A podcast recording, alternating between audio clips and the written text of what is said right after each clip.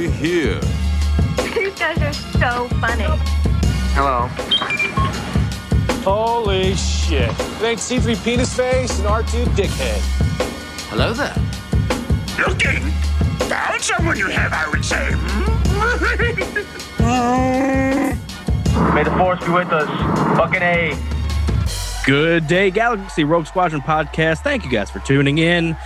Episode 131. We got a special guest, but I am Mopar. I am Commander. As I said, we got a special guest, so we're going to be busting out our beer review uh, first and foremost. Mhm. Um, As it Commander, should be done. Go, go over, go over the quick, uh, quick and naughties here. The quick and naughties. Welcome everybody. It finally warmed up in Columbus, Ohio. How you doing? It feels like spring. It was uh, very nice today and yesterday. Yesterday, rolled the windows down, uh, aired out the apartment. I mean, it was it was really nice. So, aired it out. It smelled like beer farts. It's crazy how when it's been five degrees for like a month, it goes to 40 and it feels like it's summertime. Everybody's walking around in goddamn tank tops and walking walking their dogs and it's fucking crazy. That's what Ohio does though. So it's been nice. I do like the cold. Yeah, I'm not one to complain about it. I like wintertime, but know, it was crazy. What are you showing me? I'm just. I already have the the beer poured. I'm ready. Me too. I had. Well, I got a growler today, not a six pack. So I'm, I'm Oh, ready. okay. I'm ready to roll. I smelled it during the intro, and I was like really excited. Oh yeah! Talk about yours. I need to uh, pull Okay. mine up on Beer Advocate really quick because I don't have a label or anything. I don't have anything to talk about. So uh, today's beer, uh, I have the Rebel Rouser IPA by Sam Adams. Uh, I I low key have not been too impressed by a lot of Sam Adams, but at the same time, I really have only had maybe four of their uh, beers, four or five maybe, and from their great advertising and their uh, specific commercial.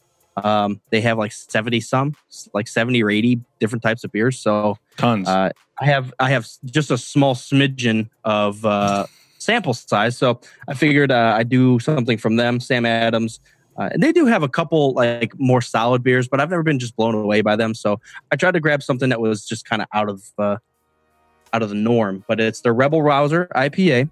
It is a hoppy double IPA. It's eight point four percent, eighty five IBUs. Um, nice. Actually, I, I do like the, the the color of it. I, I'm a big green fan. If you guys low key didn't know, uh, green is definitely Mopar's favorite color. Uh, blue is my favorite color. Did- Did you know that? Yeah, I was gonna say green, green and purple are probably my two favorite colors, which is not uh, very green and purple. that's uh, like Riddler colors. perfect. And the Joker cards. And Joker, yeah.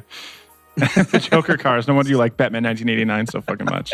exactly. Dakota So- thinks, "Do I have enough stuff?" I said, "This is like a fourth of the stuff that I have." Oh, I do Not have even. to. I do have to mine. mention before we start tasting this stuff. Oh yeah. So, uh, low um, Commander got uh, a new studio. So if you guys aren't watching live or not watching the YouTube video, uh, I would recommend it because he's got belligerents all over the place. This isn't the Commander new, this isn't the new new studio. Yeah, Commander's only like five percent of the screen. The rest of it's just pop figures. and- and Eventually, yeah, it's and- going to be surrounding me. if you've been watching the videos for a while, so I've been waiting for an office. I'm in like a co-working office, so I've just been using conference rooms like this. So that's why I just I wanted to set up some pops today, just so it's a little more than just my face and a beer. But I get I move into my office in February, so episode Oh, okay, like cool. eh, 134 probably. I'll be in the new spot, but until then, I'm just gonna set up some action figures and shit. Excellent. Oh, and uh, the other small thing uh, is yesterday I did for the first time did an archery lesson. I saw that. I'm jealous. Pretty fun, man. It's the they the bows fight back. Uh, uh, that's all I'll say. I don't bruise like Nice. ever. You could punch me in the throat and I won't bruise. My arm is uh, it, it's not bad. You probably can't even tell, but you can see. oh, I can yeah, see that shit. it looks yeah. a little little discolored. The bows fight back because when you when you release, my arm was in the way, and that's kind of where like bracers come in, Mhm. or or they have something like that to protect your arm. But I didn't realize that until it started getting fucking knocked around. Uh, you got to upgrade your marksman skill. exactly. I was actually surprisingly good. I didn't think because that was the first time I ever even held a bow, let alone shot one. Um, uh, I wasn't that accurate, but I was consistent Nice. because you shot like three in a row, and all three of them were within probably. I You know, six to three. consistently shot all your arrows straight into the ground. It was I'm proud of you. So uh, Dakota says, "Don't invite people to punch you uh, in the throat." I mean, Nope. you can do what you want. Not a good test. So, all right, let's move on to the beer review. I'm drinking uh, Seventh Son. Seventh Son. Haven't had one by them on the show, I, I think, at all. Um, I Is, popped is in. that a standard growler or is that a smaller one? no, it's regular size, 64 ounces, Sixty-four. Okay. full pints. Uh, but they didn't really have much in terms of carry-out beer, so I just got a growler. And this is called the Mr. Owl, and I got it because I've never heard of an Imperial Brown Ale before, and that's what this is. And I got Okay. intrigued, and then I looked it up on Beer Advocate since there's no label, and there's literally no information. American Brown Ale, 8.8%. That's it. There's Just- no, just there's no bland. fucking story. There's no anything behind it. I mean, I'm sure it's not bland, but there's just no. Uh, they didn't write a poem about this one. Sim- simply the best. Hey, that was a haiku. All right, guys. Cheers to this. I got mine in uh, a, a big Carlsberg. I'm gonna cheers with this. Uh, Carlsberg, which is also a very legit. Can I drink yet? Go ahead.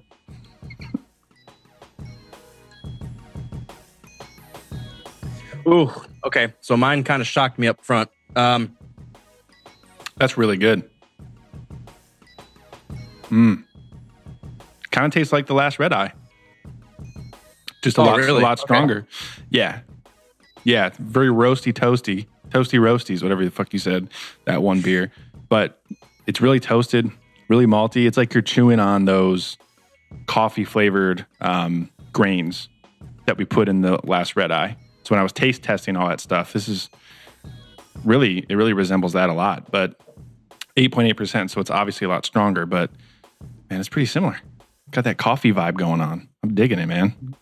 mine is kind of throwing me for a loop. So it has the the, the standard, as Kerner says, the standard IPA kind of upfront bitterness, but it kind of floats away to it's like a floral or earthy instead of like a citrusy, Mm-hmm. very earthy floral.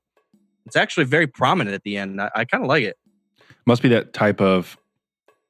Obviously, there's various types of hops, but some IPAs can go super floral and bitter, and some can go very citrusy. Yeah, This is excellent. this is this is very interesting. Yeah, this leaves you know it's really weird. This kind of leaves me with a uh, a taste in my mouth like I ate uh, overcooked Pop Tart, which I low key love. I don't mean that in a bad I was going to say, is that good or bad?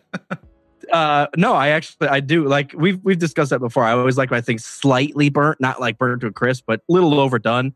Um, and that's kind of the weird, awkward flavor that it's kind of leaving in my mouth. So maybe maybe there is like a uh, like a toasty, roasty just bit to this, but I, I enjoy it. Kerner says he'd be hammered after two of these, 8.8%. Yeah, maybe. It doesn't really, it doesn't, doesn't taste that strong. Stronger than the red eye, but it doesn't taste like it's a very strong beer. And it's an imperial, so. Um, but no, it's like coffee beans. It's like chocolate covered coffee beans. That's the best way to say it. Oh, okay. Darth Chronos says overcooked Pop Tart. Dot dot dot. Yum, dude. I love it. I'll put in a Pop Tart twice, twice until the frosting is starting to like ooze. The the top, the frosting on top of the Pop Tart, like that stuff starts getting discolored. I love it. I Out love of it. control. I don't know why. Um. So what what are you thinking on the uh, the the flavorizer? Three. Three. Oh, immediate. Right I away. like. I knew it. As soon as I tasted it, I knew. It's one of those things like that's usually the difference between a two and a three. When a two is really good, it's just like that first sip, you you pretty much know what's going to happen. Um, but yeah, it's good. It's it's delicious. I'm for I it. uh I, I understand and I'm kind of along the same lines, but I'm on the two two end of the sideline here. Um it didn't blow me away right away. It was kind of confusing, but as I as I'm drinking it, it is really good, very solid. I'm just I really want Sam Adams to be a three. I was I just going to say I can't picture a Sam Adams being a three. I need to find that one. Uh Yeah, I don't know. Kerner's getting pissed because we're eating our Pop Tarts cooked instead of just raw dogging it out of the tinfoil or whatever the hell. never relate Pop Tarts and raw dogging at the same time, please. I can't ever have a Pop Tart again. Thanks a We are already off the rails. Raw dog and pop tarts. We don't need, yeah, uncooked. All right, yeah. So definitely a solid two out of three. Rebel Rouser. I probably can't give it a three because it says Rebel in it, even though we uh, It says Rebel, negative about one. Yeah, negative one percent out of out of all of it. So Mr. Owl from Seventh Son got a three. It's seasonal and distributed. I'm pretty much sure. I'm pretty much sure only in Ohio from from Seventh Son. So if you're in Columbus, come get this. It's it's amazing. Come to the tap room. now, do they do they bottle the owl? I don't know because I went right to the tap room to see what they had, and they only had a few of those tall, like 24 ounce things, whatever, bottles to take home. They didn't have like six packs or anything. So I'm not Mhm. sure um, if, if they have these at the store, but you know, maybe Crafted Drafts probably has it, but it's, it's good, dude. I am a fan. I'm a fan. And I'll, tell, I'll tell you while we're on the beer thing, real quick. Uh, We went to a local brewery uh, yesterday afternoon for for dinner. Did you now? It's, I just uh, I, like as soon as you walk in, I almost feel like as I look around, I know how the beer is going to taste. If you look around, everything's very clean and professional. You're just like, all right, I'm so excited. You walk into this place, it was an old bank. It it was like just ev- like th- everything was just a, a a- a hue color off. I was just like, all right, you already put me in a bad mood. I already hate I already hate your beer. No, but uh, uh, the beer was okay. It, I could never give it a three, but uh, they had a an IPA. I think it was a red IPA, and it hit me so hard. I, I had one lager and one IPA, and the IPA just kicked my ass. Damn. How much Yeah, was it? it was. Uh, it was like a nine percent, um, but it came in one of like the teardrop glasses. So I don't. I think it might have been twelve ounces, Mhm. but it just hit hard, man. After that, I was like, Jesus, you know, I'm definitely feeling loose, loosey goosey. so loosey Goosey with the toasty roasties, huh? please, we need to start a rap album tonight. Made with only your vocabulary. yeah, that's that's going platinum. All right, guys. Uh, we do have a, a special guest today. He's been on before, once or twice, or a bunch, a couple times here. So we're gonna welcome back Chainsaw. We're gonna get his insight on quite a few things. Uh, so welcome, Mr. Chainsaw. Hello, finally. Gosh, just Uh, waiting patiently. patience, patience is virtue, man. You find any ladybugs Yes. while you're waiting for us? Uh, no, I've killed all of them so far. There's just So, carcasses around. everywhere, Every- it's a, I can't even. All right. Ain't gonna. everywhere, everywhere. So are are you a, a beer drinker at all? Not much, no, I feel like No? we ask Okay. this every episode, No. probably. not much, no. Okay. Okay. We'll leave it at that because I don't want to get into it. Um. All right. So jumping, we uh, the first, the biggest topic we have to jump into Yeah. Okay. is uh is the Last Jedi because Mhm. there we I'm we're so interested to hear because everybody has so ups and downs and everybody had different issues with different parts of the movie. Yep, So um, overall thoughts on the Last Jedi? I love the movie. Um, they did some things I didn't expect, but I really enjoyed what Rian Johnson did because the tone in the story that JJ told in seven, like it, it felt completely different than eight, which I liked the most because if eight felt exactly like seven, then I'd be like, okay, we're just continuing the same thing. It's a different direction, but it doesn't matter. It's still following the same tone. Rian Johnson took it darker, but he also added some more humor and he expanded more on the First Order, new planets, a bunch of new aliens, and new characters. And I feel like now I have no idea what's going to happen in nine. And I feel like after watching eight, because I, I didn't come out of the theater after eight going, why was my Rey theory not proven right? Why was my Snoke theory not proven? Like there was, it, there are people who legitimately have issues, like they have legit issues with the movie. I respect that. Right. People's opinions where they come out of the movie going, they didn't give me, they didn't give me a good Rey resolution on her parents. They didn't give me more information on Snoke. I wanted to know more about Snoke. That is the fans building up that hype and building up, oh, this is exactly what eight's going to do because I know because it's in my head. And if it's not what happens in the movie, I don't like it. Right. Well, to be to be fair, Disney are are the hype masters. Oh, of course. They and, and they played into it. They played us all up, and then it wasn't that they let us down, but they're like, haha, Snoke theory, Rey parents theory, all this shit. And then they're like, and then Rian Johnson, and I always say trolled us. And I don't think that was the point, but I think the point was like, your your theories don't matter. This is the Star Wars universe. What's gonna happen is gonna happen. Mhm. Yeah. Yeah, I think So- he, he did go out of his way to remind us of that. It was, I think it was half trolling and half reminding us to sit back and enjoy the story. Uh, Mhm. And what I've said is, at a few points, it went a little too far. So as we get into you know details of the movie, so Luke and the lightsaber and the casual chuck behind the shoulder, like that's a note to not build up the fact that Luke is about to get the lightsaber so much, and he's throwing it off like it's not that important. It's not that important to the story, which I get, but all that build up and everything that Luke's been through, and his father being the most evil bastard of all time, and he just throws it like it doesn't mean anything. That it's just it didn't land like that. I don't think that's what he Yeah. intended, but it, it just it just didn't come off the, like, the right way for me. Yeah, because when I watched that scene, people laughed, and Yeah. I didn't laugh. I'm like, why did he throw that away? And then what they could have done is just he throws the saber, and they give you no, no explanation. We're just going to continue on with the story. It doesn't matter.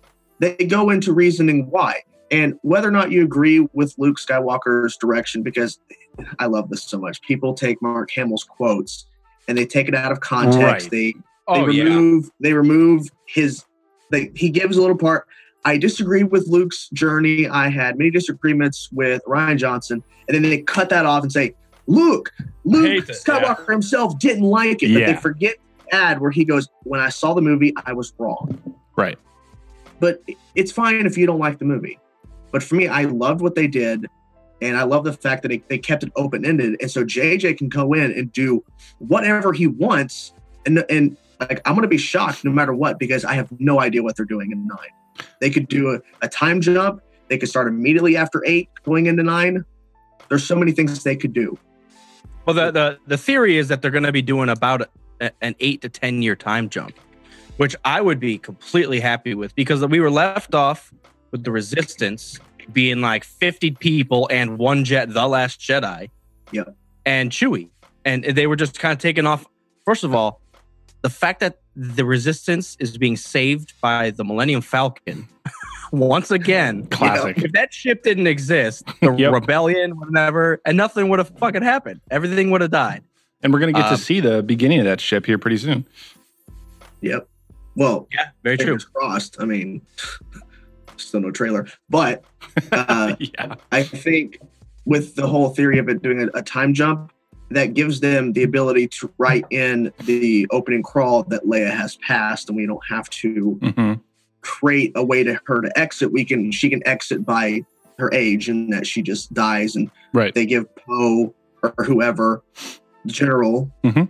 Can we go from there? So, so with that, Yeah. oh, so go ahead, go ahead, keep going. Well, I was just saying that I think with the way they ended it, because everyone's talking about that kid at the end with the broom. Everyone's like, like, and when I was doing my live stream Of and talking are, about yeah. people, there's two thoughts that people were talking about, and I kind of agree with both. One is that he he's not necessarily a character we're going to be seeing in nine. He's more of an idea of hope is still out there for the rebellion A representation, yeah. Right. or he he is legitimately going to be somebody we see in nine, whether it's a time jump, so it's a different actor, but it's the same person that Rey picks up, and we she starts building up the Jedi Order her own way, with Right. the, with the with the hopes of like help from Luke and Yoda, hopefully. Yeah. Yoda knows who Rey is, so like, why can he show up? Maybe, maybe. I think he You know, does. to be, Yeah. I'm, I'm pissed real quick. okay. To be honest, I the last person I expected to see on Achuta or whatever the hell that planet's called, Two, whatever. uh, yeah, Ahch-To, was uh, Yoda, and my reasoning was, it has to be Ben. It has to be Obi Wan. It should have been. Obi Wan shows up so many times. Well, so many times. What twice as a Force ghost to to Luke in the original trilogy, though. Well, we see him what twice in uh, Empire, and then he talks to him. You see his voice. Turn off your fucking com- Apple computer. Just use your eyeballs um, when you're shooting the, the things. and then But, he's there yeah, twice in Jedi too. Twice in Jedi. He shows up as a ghost twice in Empire, twice And- in Jedi also. At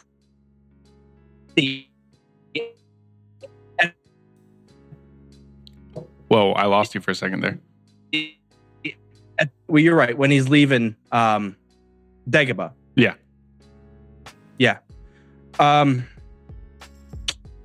Yeah, I just, I just thought there was more of a connection between uh, Ben and and Luke than Yoda and Luke. Agreed. And maybe it was just, maybe it was just because scream time. Because Yeah. we don't see, we, because there's like two years or some bullshit that goes by with Yoda and Luke, but we don't see it. We just see him picking up rocks and, and standing on his head, and that's about it. Yeah, uh, and they even asked Rian why was Obi Wan not in the movie, and he said with the story he was telling, he didn't feel it would make sense. But you could have put him there instead of Yoda. True, the but but Yoda being kind of the top guy in the prequels and him being Luke's trainer. Obi Wan, yes, did train Luke, but ultimately Yoda was the one who gave like more time to Luke because he was around. Right. So, regardless of who you put there, I think it was a nice moment to have two characters that were in the original trilogy like reconnect. Agreed. One's dead, Yeah. one's about to die. Um, so regardless, but I, I think we're going to see Obi Wan in nine. Fingers crossed, we see Obi Wan in nine. Ewan McGregor, aged up, makeup, all that kind of stuff versus a Force Ghost. Hopefully, because I think with Rey rebuilding the Jedi Order, Force Ghost might be popping in and out, kind of trying to Whoa. for advice. Why don't we just get a Force Ghost of Luke? That's why I'm saying I, I- we're going to see him. I think regardless because he is apparently contracted for nine, so we're going to see him. Oh, I think he's going to have a bigger role because unfortunately Carrie Fisher has passed away. So we're going to see more of Force Ghost Luke, but probably not enough to where he's a main character, but enough to where we're probably going to see him in the trailer. Probably. I took it when he was getting ready to train Rey, like half train, not even half trained her, but started to train her, and then they got split up, and then came back and then died at the end of the movie. I pretty much assumed right there that he was going to come back in oh yeah, because he's like, "Ah, nine I'm not, I'm not going to be the last Jedi. Yeah. You see Rey holding up these Yeah. rocks. It's a big spectacle moment. Yeah, It's like, yeah, and and Luke's like, and he says, "I'll see you around." Maybe he'll pop up like at Ben, that'd be like yeah. Oh my god! That'd be some Like badass nonsense. he Jedi. said. He said, "I'll see you around, kid." Mhm. Yeah. I, I he's gonna. I, I swear, there's gonna be a moment. They're not gonna show it in the trailers. There's gonna be a moment where Ben is there, and Luke shows up. Mhm. Let me just let me just kind of toss something in the ring, and I don't I don't think this will happen or should happen, but I do think there it's a possibility because he he keeps he goes back. To, uh, Luke is talking to Kylo and he says, "I'll see you around, kid." But right before that, he mentions, "I'll be I'll be with you forever, just like your father." Right. I, I, I start like my mind starts thinking and and and theorizing. Could we see, and not particularly like a force ghost of Han, but almost like a uh, a force. I don't. I, Well, it could instead be a of- Force Ghost of Han. Well, well, uh, my my thoughts are like force ghosts are, are brought on by the being. I feel like m- more of like the force brings on a vision, Mm. like what Anakin was seeing in his dreams Yeah. but Han is going to kind of constantly haunt or be with Kylo in in nine or something. I, Um, I could see I don't that. think or- they need to show that though. Yeah, you could. He could have nightmares, and you see Han. You could. It could be a flashback when he's about to be sent off to be trained with Luke. We could have that as kind of a thing. Maybe Han wasn't being the best father when he was about to get sent off to go train. Mhm. Maybe that because that'd be a cool way to have Han Solo back in nine. Um, because everyone kept theorizing, "Oh my God, he's actually not dead. We didn't see the body." And like, no, he's dead. He's, He's dead. People are out of control. but So- uh, yeah, So I I I, I have a premonition of what's going to be. See, I'm having a fourth vision right now. Premonizer for me. Um, so so premonizing. Um, I feel like Kylo's going to be put uh, into a situation where he's going to ha- he's he's going to do something very evil, and then you're just going to hear that Han Solo Ben, like in a, like just a, Yeah. a a voice, and it's just he's going to hesitate, and it's going to change the entire scene, or something small like that that they could just they could pull from, Yeah. change an entire scene, spark something, spark, spark, spark, spark. That's all we heard in Last Jedi. Um, just like spark in something in Ben as as like a hey, this Yeah. is wrong and you know it. just like in three when Anakin's having that bad dream about Padme, or no, it's when he's uh In two, when he's doing the sand people and everything, when he's doing the sand people, I'm so sorry. You watched a different movie than we, I did. I definitely did. Director's cut. Uh, when Attack he's killing the Clones, sand X-rated. people, and you hear uh, and you hear Qui Gon shout Anakin like distantly, like it's a, a vision. Like Qui Gon's trying to call to him from the grave, like calm the fuck down, dude. Yeah. Something like whoa, that. Whoa, whoa, whoa, whoa, whoa! How? I don't remember that. Yeah, it was. I've seen, Uh, I've seen Attack of the Clones a total of like one and a half times because I can't stand it. But go ahead. It is the worst. I could be. Thank you. It is the worst one. I agree with that. I still fucking watch it. No, no, yeah. I could be mentioning the wrong scene, and if I do, I apologize. But there's a part where Anakin is super, super, super conflicted. I'm pretty sure it's killing the Tuscan Raiders, and you hear Qui Gon in the background, like the his quote from Episode One, where he shouts Anakin. They just pull Anakin, and it's like very faded, like he's calling to him from the grave. Whoa! I don't think I've ever noticed that. I, yeah, yeah. I, I'll have to look for it next time. Wow. And even though it was like very uh, brief, there it, it's in the Clone Wars when Yoda is able to talk to Qui Gon, but Qui Gon wasn't a Force ghost. He was able just to speak through the Force. You just can't see him. And people were, and also this was brought up on kind of in Star Wars talk. There was a brief, like they asked Liam Neeson directly. There's a rumor of an Obi Wan movie. Are you going to be in that movie as a Force ghost? And he didn't know what to say. But it's like if he does, if he's in the movie, it's a voice. It's not. You're not going to see him as a Force ghost because he didn't train enough to get to that point. They kind of explained that. So well, that's- they yeah. looped it around though might with um with um Clone Wars because he is yeah, well, the Clone Wars, like he Clone was Wars. the voice, but Yoda had to go to Dagobah. He's like Yoda Dagobah. You can train. You can learn how to do the Force ghost. But you, but we still see him though, right? Well, you saw him in those episodes where they're on that planet and they see the the the, the son, daughter, and the father. the, the Force being. Yeah, but that but that was a whole thing. Like that that doesn't. That was like a separate thing. Like, but when Yoda's hearing Qui Gon, you don't see Qui Gon in the sixth season of Clone Wars. I'm pretty Like- sure we do. I could be wrong though. I I don't think I've so. seen I've seen this whole series, uh, and I wasn't a thousand percent paying attention the whole time because there were Yeah. bullshit episodes. Well, you- but you do see Qui Gon in a moment where Yoda is having like some kind of vision or something, and he's walking and he sees all these people standing around. He sees Qui Gon and Count Dooku talking to each other. what? Yeah, it, yeah, it's in season six of Clone Wars, but it, it's not a real thing. He's envisioning this thing, and he's looking at Count Dooku like you're the Sith Lord, and Count Dooku's like, like Master Yoda, what's the problem? Like it's a whole thing where Yoda's really confused. I do remember that because I think it's when Palpatine's playing with them. They're doing like a Sith ritual, fucking with Yoda. Yes, and then that's where he starts hearing Qui Gon's voice. Then he goes to Dagobah and learns that he can train to be around after his body is no longer around. Yeah, And Qui Gon was saying, and Qui Gon said, like, I haven't, I did not learn how to fully possess this ability, but you can. So- Wow. Dude, I love it because Qui Gon was such a the living force. He didn't care about the fucking Jedi. Well, he Yeah. did, but but uh Light Side Dark, he was just the living force. He said a thousand times in episode one. yes. Um, And uh it's cool because of course the force would reach out to him and kind of push him towards a uh something that the Jedi and the Sith aren't really aware of. So even like Yoda, Yoda does not know this. Like imagine uh, it. Imagine if a Sith figured out how to do it. That'd be crazy. So there's there's a theory, and we had Stupendous Wave on from uh, from YouTube. He's a big big Yeah. YouTuber, Star Wars YouTuber. We had him on, and he actually explained that um, the Sith are unable to become Force ghosts, Right. and he and- and he he went into a, a long description of it. Um, but for some reason, it's like the the dark side like devours their soul after because they've given themselves to it or eh, something along those lines. I could be making that up, but uh, that, the in the end, it was the the Sith cannot become Force ghosts. It was one of those things So- where Lucas just said that, and then somebody had to make up an explanation for it because it was tied to Oh, those okay. those cut episodes of Clone Wars where Revan and Bane were supposed to be there as Force Ghost talking to somebody, and Ah, Lucas true. made the call. Bane, Bane is Bane is there, but it's not a Force well, ghost. yeah, but he was supposed to actually be a Force Ghost. So Oh, Lucas okay. So Lucas had had them cut, more. and then he said because only Jedi can actually become Force Ghosts.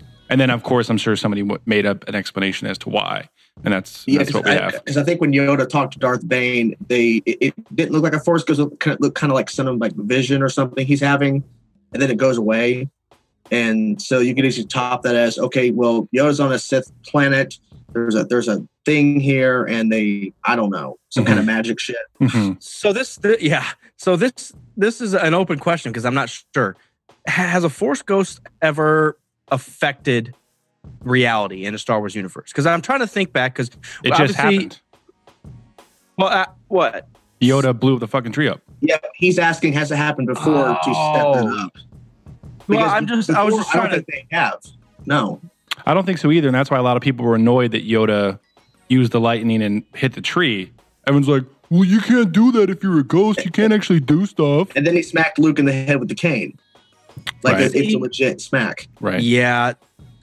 Ah, Well, but uh, it wasn't. But do, who knows? Was it a legit smack? what what like it, well, It he, would be- he reacted to it. I know, but maybe Luke was remind like reminded of Dagobah, and he was just Maybe. like, "Oh shit!" Well, Like it it could be up to a certain point of view. it's one of those things you have to go back and rewatch because Yeah. because when I first saw it, and then obviously I've seen re-uploads through crappy quality theater YouTube, and the smack he he looks at it, you hear the smack and it looks like it hits him in the head, and he responds and looks over at Yoda. But I think they gave an explanation to the less people that are using the Force, the more powerful the ones that are can be. Yeah, So it could be it could be chalked up as well, Rey and Ben are active. That kid used the force a little bit to pull that broom, but he's not actively using it.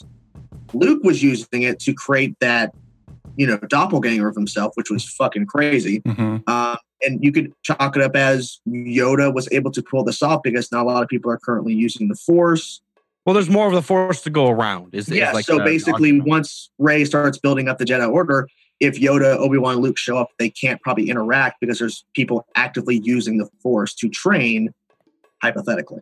So I don't know because Rian Johnson did new shit. Like he did stuff that we haven't seen before. Yeah, and there's some So, iffiness yeah. there too because Luke kisses Leia on the forehead and gives it those dice, and then the dice end up disappearing. So are the but, dice but they're, real but they're or both force sensitive. They're both force sensitive, and That I was- feel like even if I think she even knew he wasn't there, she just well, looked up that, at him like, that's like the It was, basic confirmed, it was confirmed. They didn't know when she when he puts the dice in her hand, and there's a brief shot where she looks up at him, and then he nods his head for a brief shot. That is confirmation. She knows he is not actually there. Hmm. because he didn't give her anything. No. he gave her a force vision of a of some die. Yeah, because she felt there was nothing in her hand. That's when she looks up at him and goes, Right, a right, brief right. nod. And that's what I think. I think Star Wars explained was walking it through because the only other person that touches the dice besides Leia is Kylo, and he's a Force user also.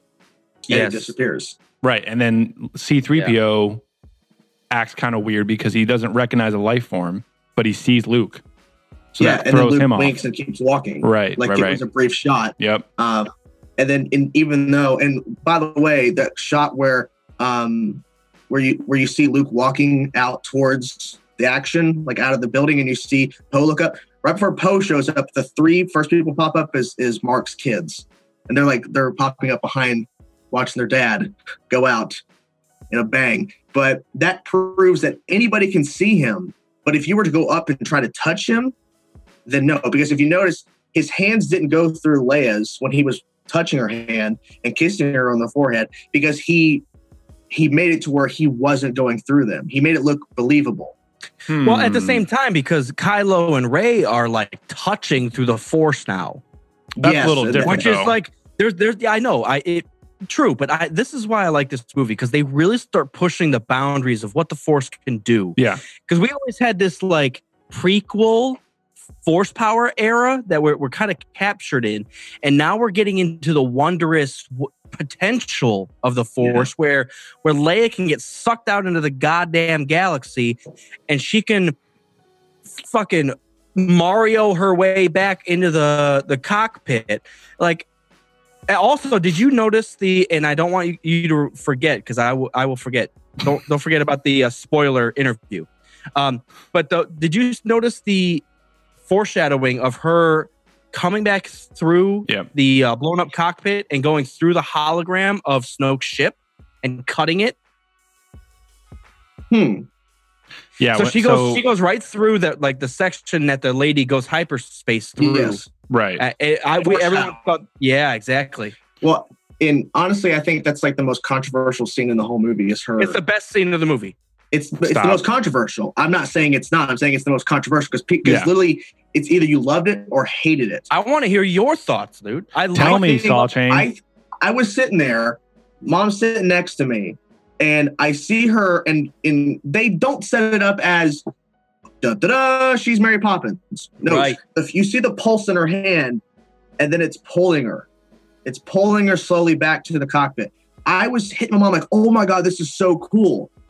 And then as I was leaving the theater, I heard overheard someone saying that Leia scene was the stupidest thing ever, and that showed how the completely different responses. If they didn't show the pulse in her hand showing the force is pulling her, if we didn't see that moment, I would go, okay, she it looks this is too stupid because they don't give any Yeah. indication of what's happening. And then, pe- and then people are complaining, why is Poe or no one else on that ship? Why are they not freaking out about Leia floating back? Or They you know, don't know at that point. Come on. yeah, but but people are like, what? Because you know, like I said, when Luke went into exile, people thought that the Force was a myth and Jedi are a myth. They're seeing this happen. Everyone's dead except for her, and it's like because I bet they probably knew that she was a Force user. well, they so probably we, knew. we, we we talked about this because I didn't. I brought up the question: Who in the Resistance knows that Leia is actually Luke's sister? Mhm. Because that's low key mentioned in the original trilogy, but it's not like out like put out to the to the universe that hey, these guys are siblings. These these people are And siblings. honestly, how many how many how many people how many people actually witnessed her fl- her coming back? Not no many. one. Yeah, not really. Like, USO maybe. yeah, Poe saw and and a few other people. That's about it. It wasn't like a major thing, but when they when that when that part of the ship blew up and then she flew out and they cut away for two minutes, I'm like, are you fucking kidding me? Did they just kill Leia like that? That'd have been ballsy. Yeah, that's what and I they thought went too. back. Yeah, and the people and I, I guess the whole point is how did she survive in space long enough to get back? Force. The force, Force. probably wrapped itself around her, and then the pulse, and then it slowly it pulled her back in. It wasn't like she was like, "I'm flying." Dun, dun, dun. No, it was See, I think it's the it's the positive and negative, and I don't mean that in a uh, heroic way. It's it's Luke is the lightsaber attacking uh force user, and Leia is on the other side where she didn't have a lightsaber. Well, to our knowledge at this point. Um, and she wasn't trained as a Jedi, but she is obviously a strong Force user. Well, so what what what what would she in like learn from the force naturally maybe to protect herself to protect other people around her to Probably. like small stuff like that so Not when she got when she got blown out i didn't think it was outrageous for her to just like force cocoon herself because you could see when when as the uh, shots were coming in she closed her eyes and almost prepared herself for that Right. And I was thinking not even that she fucking learned the, the trick force cocoon and Right, added right. that She as one of her powers. natural, yeah. It was just well, it was like a life and death situation. And the she's it, it very was just like adrenaline Yeah. kicks in, the force kicks in, and she did what she could to save herself. i don't think adrenaline is canon adrenaline doesn't exist in the Yeah, universe, right. so- Adrenaline is legends. Force adrenaline is legends. My bad. Sorry. Sorry, I think, she, I, I think she's very powerful in the force. I mean, it was confirmed in Yeah. Yeah. the, the visionary of or whatever the book for the Last Jedi that Luke asked Leia to be his first Padawan, and she said no. She wanted to work with the Resistance, and so Luke Luke probably senses how powerful Leia was because Yeah. Leia sensed Han's death from so far away. yep and Yeah. luke's Yeah, Leia is very powerful in the Force, so her doing this stunt just shows how powerful she is. But she chooses not to use it when she doesn't need to. Like it, yeah. Oh, so I just thought about if you want to talk about a um, pure force user, it's almost Leia because she wasn't taught by a Jedi. She didn't fall to the dark side. There was no teacher. Her her teacher was the living force. Yeah, There, there was no father. But um yeah, so I feel like when we talk about a force user that might be natural, uh, that uh, even like Luke, you're learning from Yoda, who is somewhat fucking heavily biased in the Jedi way. Yeah. Even at that point, tainted by that old Yoda religion. knows. Yeah. it's a religion still at that point. Um, and I think Yoda, st- low key, knows that, even though he's teaching the religion and he doesn't want to. That's all he knows, so that's all he can teach. I don't think So no, I think like- he believes in it, man. You don't think who Yoda believes in the religion of the no, Jedi? I think he does still believe in it because if you notice, when he blows up the tree, looks like he burns the books to Luke, and then Luke says, "So it is time for the Jedi to end." And then Yoda No, said, he says, "Time "Die it- to Jedi scraps." No, and then he, so it is time for the for the Jedi Order to end or whatever. And then Yoda says, "Time it is." And then he turns around and pauses for a second, and he says something like, "For you to look past the pile of old books." So Yoda doesn't actually think it's time for the Jedi to end, even after all the stuff that's happened. Luke's ready to end the Order and the religion and start over from scratch, or not start anything at all, and tell Rey to go the, get the fuck out of here. And Yoda's Yep. still holding on hope. Yoda's still stuck with that ancient religion. See, I think you're looking too far into uh, uh, the script of the movie. Well, No, I that's think exactly Yoda what he says. The realization. Go ahead, go ahead, Chainsaw. I think I think Yoda still believes in good because I mentioned this in my uh, spoiler discussion. We got into the prequels because it just kind of went that direction about Anakin, all that kind of stuff. Like the Jedi failed themselves because they didn't realize that the guy they didn't like, Palpatine, is actually the Sith Lord, and like the ninety nine percent of their population was wiped out in Order sixty six. Yep. They failed themselves, and Luke fails again with Kylo, and he and Ben kills a bunch of people. So Luke says, I wanted to end. Yoda, who has been through all of this shit, he witnessed the death of these Padawans, the kids, and everything. And then he sees the Empire and sees the fact that, and, and I bet Yoda was probably around or knew of the fact that Luke failed with Ben and a bunch of people died in the Oh, process. absolutely, yeah. Yeah. The fact that Yoda still believes that there, Yoda sees something in Rey.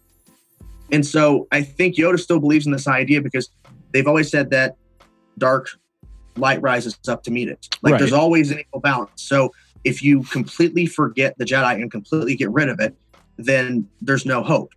Then there's nothing to really fight for. If the Jedi are like, because Luke didn't want to be no part of it. Luke said, I, "I'm done. I'm not even in tune with the Force. I'm out." Rey has to pull him back in, and then Yoda has to still teach him from the dead.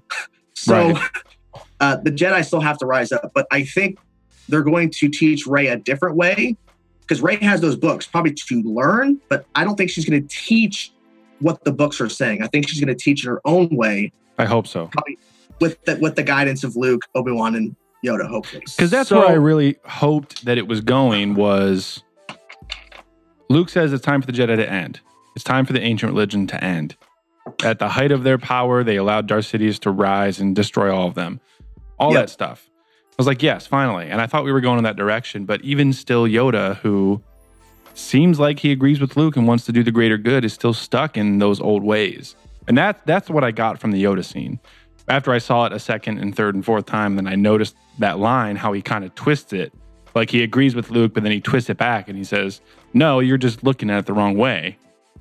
Maybe I kind of get that. But as far as the restrictions of the Jedi and how crazy of a religion that it was, I do think it I do think that Luke was on the right track in trying to end that. And if he does start something over, or if Rey starts something over, hopefully they can flip it so that it's not as ridiculous and strict and no love and no compassion and blah blah blah as it was in the prequels because that was obviously the downfall. no self destruction, basically, I hope- to prevent yeah. that from happening again. Yeah. Yeah. Yeah. So I hope so. I I, don't know. just, I, I, f- I feel like Certain Star Wars in view. general it puts puts Yoda on uh, such a pedestal that I don't think he should be on. And I'm a I'm a Yoda fan because he's a key element to the Jedi Order. But it's like when I saw him actually strike the tree, I thought that was the premonition that Yoda actually starts to understand his own faults and the faults of what he was teaching. That's what I was hoping. Um, yeah. Because like even there there there was like no darkness in the galaxy. And when let, us just put it in perspective. Luke. Sidious is dead, Darth Vader's dead. We have Luke. We have Luke, and what's he gonna teach? The Jedi way. Oh, look what the fuck happened. 10 years, 20 years down the road, Kylo fucking Ren. the dark well, rises up. to meet it, of course. No, Yeah. I thought it was the light rises to meet it. No, No, Luke is the only no, one the- left. He's on the light side. He's teaching the Jedi Order. And of Yep. course, something on the dark side rises to meet that. And then And Luke Kylo. goes into hiding. Kylo's in control. Snoke's there. And then the opposite happens. Now the light rises in Rey to meet that. It's just yeah, 'cause continually like the balance is continually going back and Yeah. forth. It feels like Snoke was not active until Kylo came into the picture because they haven't given any reason why. Because it's the Snoke was tricking Kylo, was you know slowly persuading him. So I, assume, I assume Snoke was a uh, student of Luke. Low key. Well, here's an interesting point that uh, I think Jacob on the last Patreon call mentioned from this the website is Snoke actually got to Kylo Ren before he even started training with Luke in the first place. Yeah. Oh. So, it, so yeah, the whole theory of the darkness rising to meet the light. Snoke was kind of in kind of like Darth Sidious in the shadows, but he was slowly persuading his apprentice, and then that's the turning point. Because I bet Ben was probably like, no, no, no, he, no, no, Luke is not bad, blah blah blah, blah. and then he's slowly persuading him. And then once Luke is about to do the the ultimate bad deed, that hu- that brief moment of humanity, Kylo sees the opportunity, he fights back, and then that's when he turns. It's Um, the spark, you might say. Oh, Or Uh, he, he finally sees what but Snoke the- was saying that whole time. yeah, but the darkness rose up to meet the light, which Yeah. was Luke, and so Yep. So, That- so the the, the yeah. argument is why, why with so many whys? Why Yes. the fuck would you even be a Jedi? Why the fuck would you even be a, a Sith? Because all you're gonna do, oh, I'm super strong. Well, guess what? A poor farmer from a desert planet is gonna fucking rise up and cut you in half about two years. because Well, you can't help it though. I think. Luke, Luke probably knows there will always be darkness in the galaxy, and there always there always will be. There's always a threat. There's always something. Well, And- naturally, with without light, there is darkness. Yes, but Luke probably didn't think one of his trainees would turn on him, and especially not his nephew. Right. That's the biggest WCF for him. I bet if it was somebody else, not his nephew, maybe he wouldn't have gone into exile like he did. But the fact that he had that humanity moment of, because he, saw the darkness inside Kylo's head, he knew this was not good. Yeah. And that brief moment of humanity where he was about to kill him because I can't, I can't have another Darth Vader.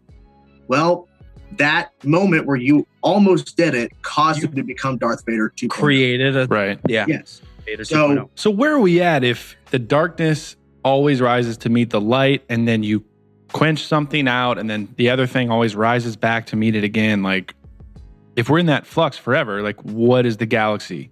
What is the state of the galaxy if you kill the evil empire and Yep. you got peace for a little bit but then eventually some motherfucker's going to rise up to meet you and then they're going to kill you and then it The just goes First back and forth yeah. forever. Like it's- uh, where do you where does like that the- leave us?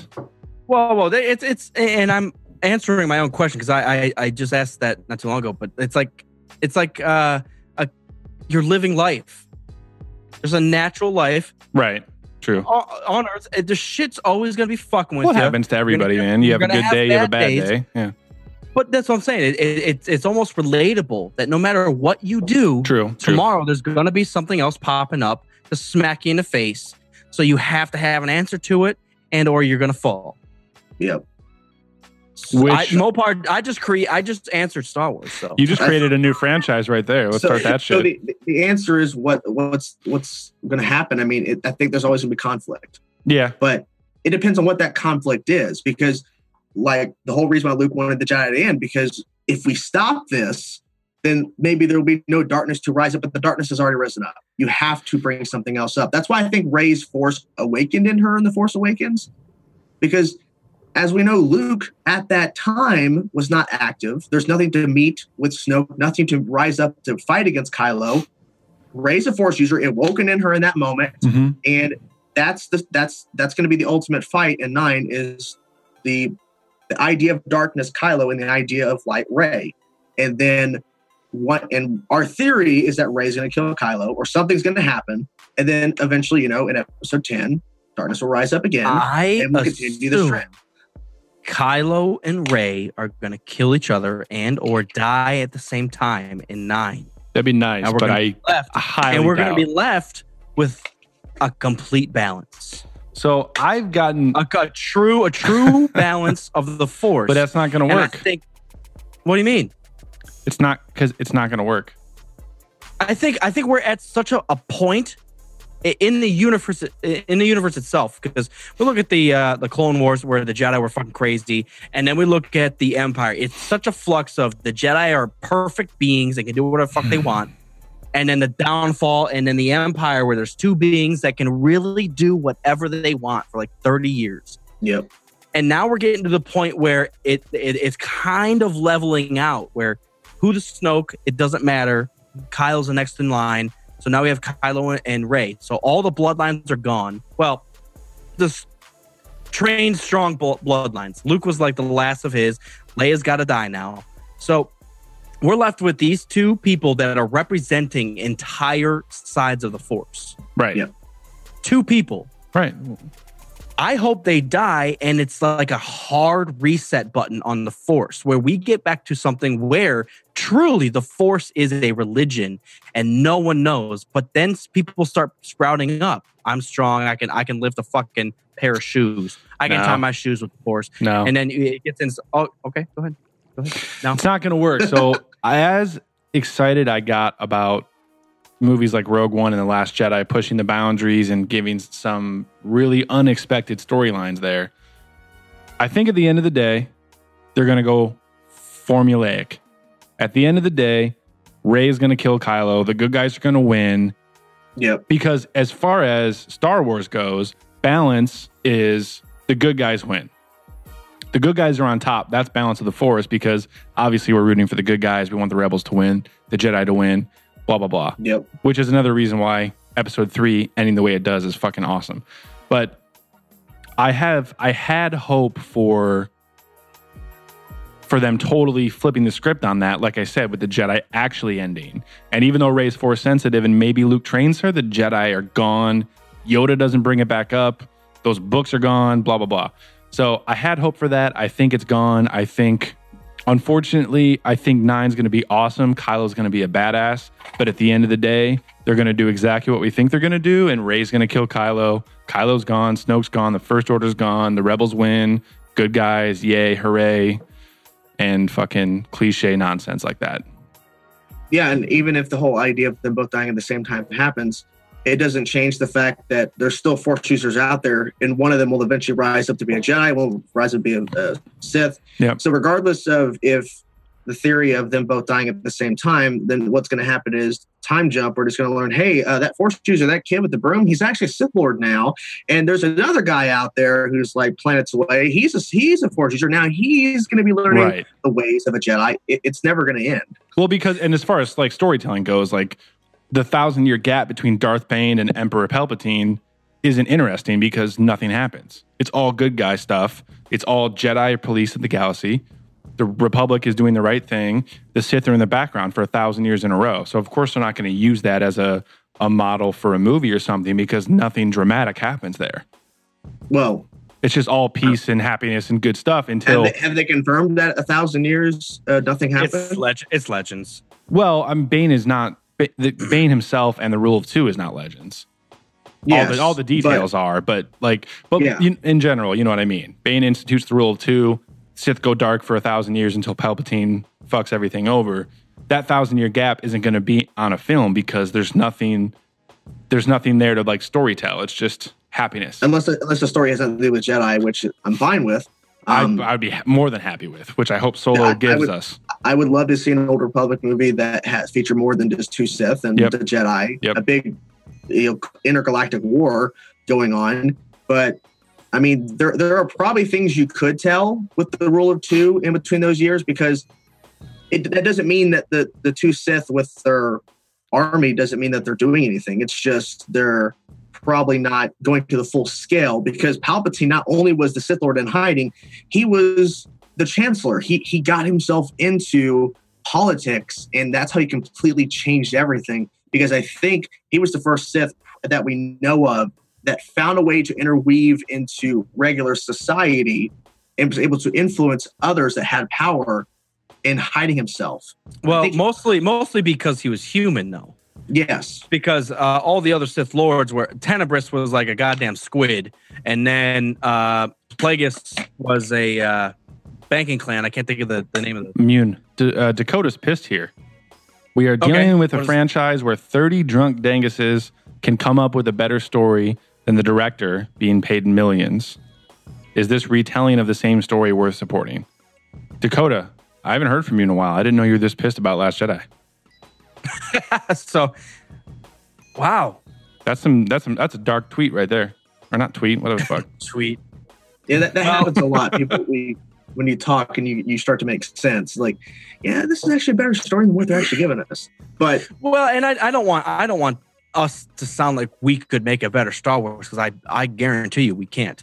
But um, the, the only the only people that we would make a better Star Wars for is us three because there was going to be a, a million other Star Wars fans that would fucking hate it. Right. Of course. So I I I truly it, it, just to wrap it all back in, I truly am happy with the Last Jedi. I I love the fact that they really pushed in a new direction. Yeah. and they pushed the Force, it, which was my that's what I took away from the movie yes. is they pushed the Force into new boundaries of what could happen. Like we've seen a Force ghost or two. But now we've got people connected across the galaxy, touching each other. Which was awesome. and like and that shit's popping up left and right and they, Force they time. can't really control it. Yeah. They they can't yeah for skype. They can't really control it like right now. But i have a feeling that they're gonna start controlling it later on. Um and and and rian johnson we've already talked about it. He he just cuts your theories in half physically and literally and filmologically he Yeah. fucks the snoke up Yep. no one thought that was going to happen. And I thought when I first saw it, I was like, no, comma, yes. I was like, oh, like how do you get better than that? Your your number one villain in the second movie, it's gone. Let's Yeah, Right. it turns out he's not the number one villain. It's Kylo. They- they- exactly, and it's who the fucking villain it's is. red Exactly. herring. Right. It's, it's red herring. I mean, oh, because everyone. Yeah, that's the big thing. Like, like, so if you look look back on the original tr- trilogy, not the prequels. What did you know about Sidious? People went, "Oh, he's a bad guy." Um, okay, so why are you mad that you didn't learn about Snoke in seven or eight? That's the only argument that needs to be made. You know, that's it. Yeah, Well, well, here, well, he, we didn't even know his name was Sidious, right? In the original trilogy. we, we Yeah, that wasn't- say entire the original trilogy. Right. Yeah, and then people brought the this up too, which is funny, is that people like people people who complain about there was new Force abilities in the Last Jedi. Well, did you know that when Sidious for the first time used Force lightning in, in the movie, and you did you complain about that? That No, yeah. because it looked cool. But now, since there's so much shit now, now that you see something new, like wait, wait, wait a minute, this is different. I don't like this. Yeah, we need that's to exa- exactly it. I didn't expect it. Now I hate the movie. we need to conduct a clinical study because what I want to see. I know that sounds crazy as fuck, but I Yes. I literally want to take people that have never seen Star Wars. Take hundred people that have never seen Star Wars in their life. Well, I guess I should say like ninety nine, and put, make thirty three of them start with Episode one, and thirty three of them start with Episode four, and thirty three of them start with Episode seven. And I'm very curious as to how their reactions will be. Like, how do the prequel people that started, how do they compare, or how do they react to Episode four and five and six compared to what they started with? Because what we've always said with the nostalgia factor and everything is the reason people get so grumpy and pissed about everything is because they started with the originals, usually as kids. You're never going to top that nostalgia factor. Nothing's ever going to match up. And then it's just 100% bitch fest about anything that comes out, no matter how good it actually is. I mean, how are you going to say, like, I hate to bring dollars into it, but a 1.3 billion dollar movie is n- obviously it's not a bad production. It's not bad. So what the fuck are you talking about? It's a huge no. People no. They compare it to the Force Awakens. Force Awakens made over two billion. You do realize it was the first Star Wars movies in ten years, and they built so so much nostalgia in those trailers, and everyone was freaking out. There's no way. There's no way that Last Jedi would have beaten the Force Awakens. There's no way. Of course, it's impossible. It truly is. Yeah, it's impossible to like. h- How is it supposed to do that? Like, the, the Force Awakens made 247 million opening weekend domestic. The Last Jedi did 220. Are you, you saying that's a failure? That's the second biggest opening ever Yeah. domestically, and you're saying the Last Jedi is a failure. That's well, what I let don't me, ju- let me understand. just let let's let, let's legitimize this. Like, okay, let's just say ninety nine percent of the people that saw the Force Awakens loved it. Yeah. Only ninety nine percent of the people are gonna see the Last Jedi now. So you are, are automatically gonna be It's not at a true, lesser though. value. It's not true. It's impossible. it's not true. That's the thing that drives me nuts is that the people that complain about the shit are still going to go see the next one. of course, but it's it's all about repeat viewings. That that's what really pushed the Force Awakens over two billion is because repeat viewings were so much. Right. And honestly, The Force Awakens competing with other movies, the, like the weekends after it dropped, was not that much. There are so many more movies that came out after The Last Jedi that was taking money away from it. Yeah. The la- the Jumanji, that movie that should have been a failure but is very successful, that movie kept getting more and more viewers, so it kept take pulling money, and then more and more movies come out. So people are like, "Oh, the Last Jedi is a failure." But you do look look at the movies that came out after the Force Awakens, and then the Last Jedi. Last Jedi had way more competition, and it, it was it was never going to beat the Force Awakens. If you thought, "Oh, it should have been, it should have been more money," No, it, Nothing, impossible. no, no movie ever will beat Force Awakens unless Star Wars takes a 12 year break and then comes back. Or Avengers: Infinity War, maybe. or or they come up with a movie called The Force Dies. I haven't been Ooh. following the Marvel box office stuff as much, so maybe. The Force falls asleep. I, I, I don't think it's going to beat two billion, but Avengers: Infinity War might be two hundred million plus over. See the see the issue, and, and maybe it's just me because like Star Wars is on another level for me uh, when it comes to just uh, films. Yeah. So I will see Inf- Infinity Wars, obviously, um, but I saw the the Last Jedi three times. Yeah. I will not see Infinity Wars three times. I might. Now, I- maybe maybe maybe Chainsaw is different because I saw well, and I want I want to ask how many times did you see the Last Jedi? I've only seen it once, sadly. And Because because Matt saw it four, I saw three, so I actually saw it one less than uh, the Force Awakens. yeah. yeah. I was going to say I saw So- Force Awakens 3. Oh, okay, so you actually okay. Well, I think oh, I I do want to see it one more time. You saw an extra time because you Um, saw it in 3D that one time. I saw it twice in one night. That's Right. how balls deep I was. uh, but uh, so I, I do have to uh, before we forget. You mentioned an interview with a huge spoiler. Oh, okay. So before the movie came out, this dropped everywhere. And luckily, I didn't see it until after I saw the movie. But there was an interview happening the week of the Last Jedi opening. John Boyega was on one of those shows where he's sitting in a room and he's being interviewed, broadcast live, and there's somebody in their studio or whatever, and they're asking questions. So this woman just says, like, how, how does it feel to have like Yoda's back? Oh my fuck! live on TV. Oh and John God. Boyega's face was like this.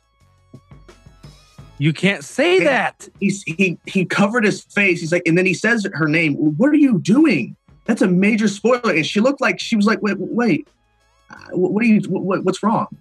And then he just had to calm down. He couldn't say anything because it was live TV. But she's like, like, how does it feel? I mean, Yoda's back, and he completely lost his shit. Yeah, man. Because He, he, I, he can't say a word. He's going to lose his spot on episode nine. It's the fact that she just dropped a huge major Yeah. spoiler on live TV in an interview That's And, like, fucked. he can't say Oh. anything. The movie hadn't dropped yet, and they're just like, so, so Yoda's back. How do you feel?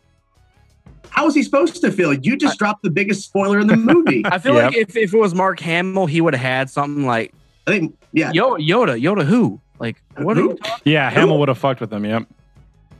Yeah. Oh, Yoda. Never heard of him. Never, never heard of him.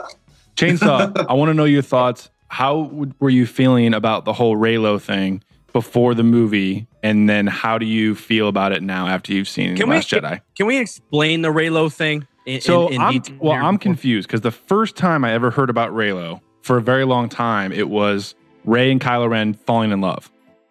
Okay. And then once I started trying to shit talk people about it on Twitter, a lot of people were like, "Oh no, it's like they're related or like they're best friends or like they have a forced No. connection." I'm like, Bullshit. "Well, make your mind No. up." No, so, so no, I, Reylo I've been confused is- from day one about this shit. Reylo is the romance. It is the dumbest fucking thing I've ever heard. So bad. So Rey, so you want Rey to hook up with a guy that murders Han Solo in front of her? She's she screams out, she's freaking out. She cries in the Last Jedi over that when she sees him, and you want her to hook up with him? No, He's That is the- torturing her. a coworker said that, like, because she she didn't want to I thought you were going to get into hooking up with a No, coworker. a coworker A was coworker talking did that about to this. me, and I hooked up with No. him, and it didn't work out. No. I'm pissed. Let, let me explain. You guys Go ahead.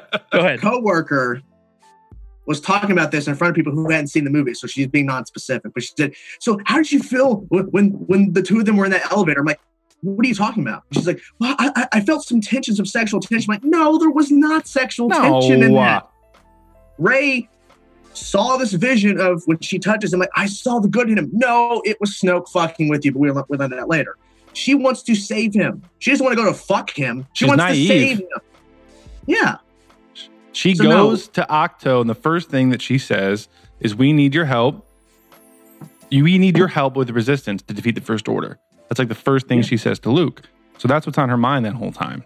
Well, just just, just think when- about what you said though, Oh, because she's not there to defeat Kylo. She's there to defeat the First Order, which is And she's there to save Kylo, to tell him, You're gonna turn. I saw Right. it in you. Right. Ba- that's what I was going to say. Based on her vision, is that she thinks she saw a vision, and she thinks that if she turns Kylo, that that will defeat the First Order and save the Resistance. And she's thinking about Finn and all these people that are like straggling and trying to fucking escape the First Order and everything. So that's her goal, is to defeat them and get the Resistance back on top. So she sees that vision, which turns out wrong, which Force visions almost always do. People interpret them the wrong way and she goes and she thinks she's going to turn him, but Kylo's just using her to get to Snoke. Not to get to Snoke, but to fucking kill Snoke. Yeah. It's just yeah. I hate it. Yeah, so I fuck hate that that whole Reylo thing. And if there was even a hint of it in that fucking elevator scene, it's gone because as soon as Snoke's It's dead, gone. Kylo's Yeah. like, let's go. We're going to rule the fucking galaxy. You don't want that shit? Okay, I'm going to go kill everybody then. Now maybe Kylo maybe, maybe Kylo said, Well, maybe if we're gonna rule the guys together, maybe that'll be a thing because he doesn't have any rules. Maybe. But Rey doesn't want to rule the galaxy. Right. She doesn't want to do that. And so and she knows he's still evil because she Yeah. because when Snoke's like, Oh, by the way, uh everything you and Kylo experienced was all me. I was tricking you both. So she knows that everything she saw and was a lie. Now, Yeah. I don't necessarily see. I don't think that. I don't think her Force vision was planted by Snoke. Snoke bridged their minds, but if she saw a vision of Kylo, she. I mean, she did see Kylo in the vision kill Snoke, which happens. She just interpreted it the wrong way. He killed Snoke for different reasons than what she thought. Yeah, Whoa, whoa, whoa, whoa, whoa! I, did she specifically say kill Snoke or kill your enemy? Kill your enemy. kill your kill your enemy. See, Yeah. and everyone was thinking it was going to be her, and there's yeah, so it was misguided. Exactly. Same thing as Anakin in three, thinking that Padme is going to die in childbirth. He's going to save her. Oh wait, you try to save her too hard, and then you accidentally fucking kill her. Good job. You tried to save her too hard by the the the the, the, the throat hugs, the throat hugs that you Force did. throat. We need that. Um, I have to. It's straight up question. I want to see Chainsaw's reaction. Should Finn have died? Yes. Thank God, Thank you. dude. Thank you. Oh my See, God, See, that they- was one of the they built it up moments. so right there perfectly, was and then perfect, they man. said, "Crazy ex girlfriend." Done. They had Crazy me. They had What are you me on the verge. They had me on the verge of tears with Finn. It was so beautiful and so perfect. Yes. Perfect. Some Order sixty six music quotes from John Williams there. The the lighting and the and like um all the coloration from that fucking laser Yeah. cannon thing was perfect. I was I was so ready for it. I was like, this is amazing. Finn, he killed Phasma. He did what he needed to do. His past with the First Order is done. He's ready to save the Resistance.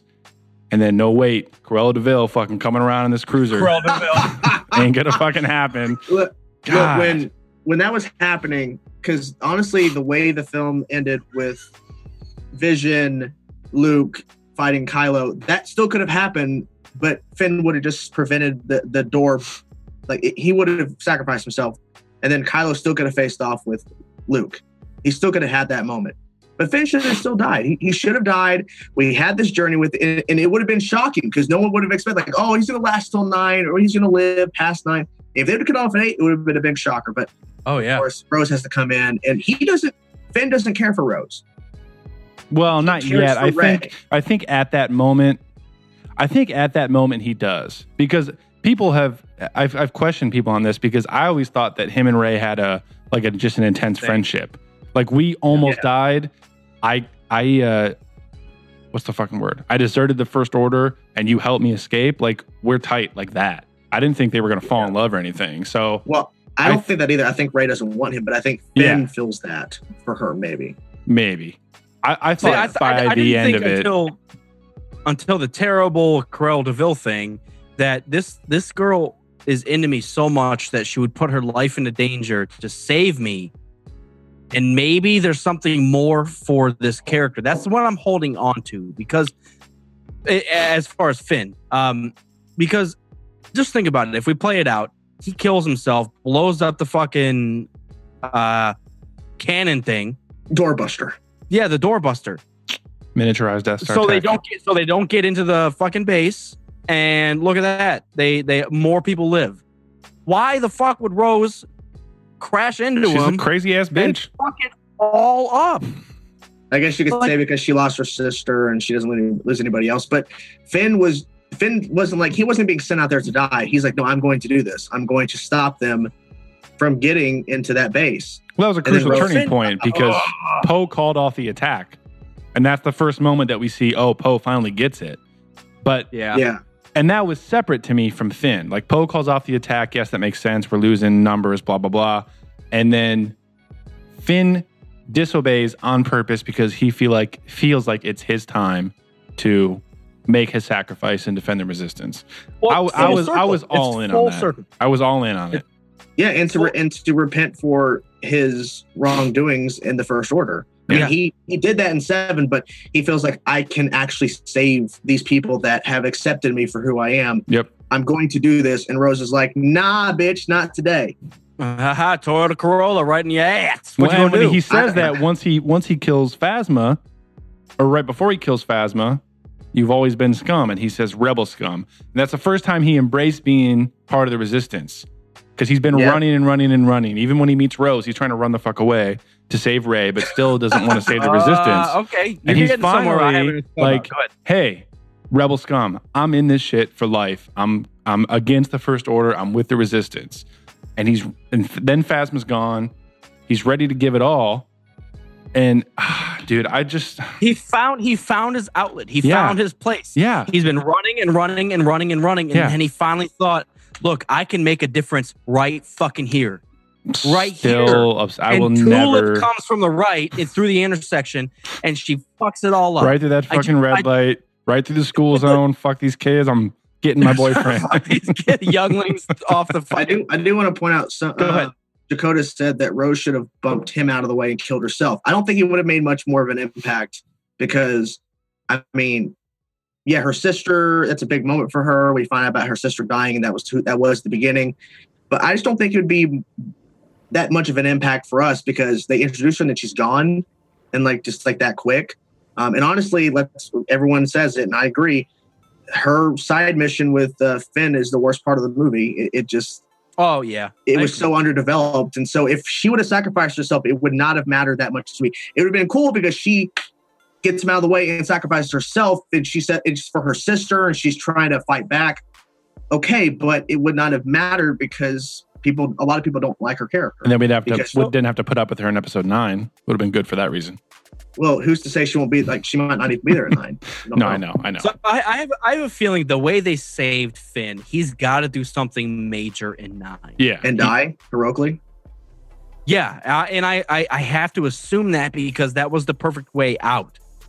They built it up. Even Rian, as a director and everything, they built it up with the music, the cinematography, the colors. He was he was looking dead straight into the red, and his face turned red. I mean, it was perfection.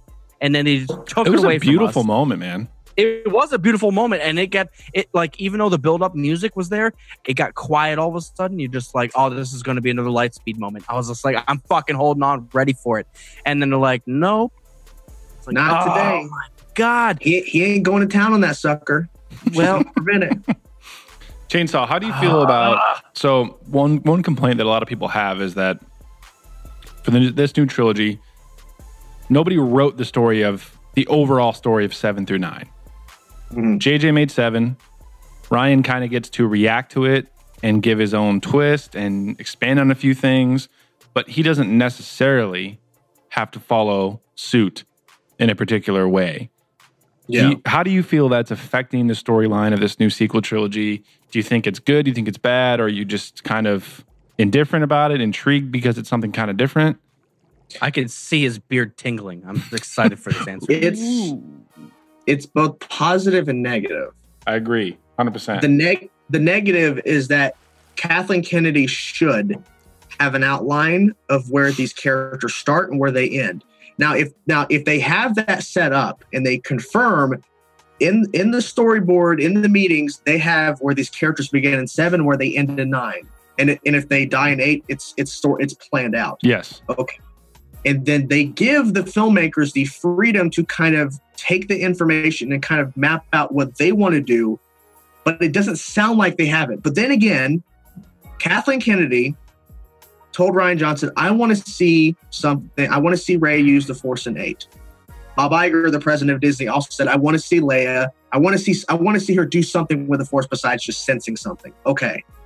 The, the Kathleen Kennedy, Lucasfilm, and this and obviously the brain trust of the canon agreed to what Rian Johnson was doing.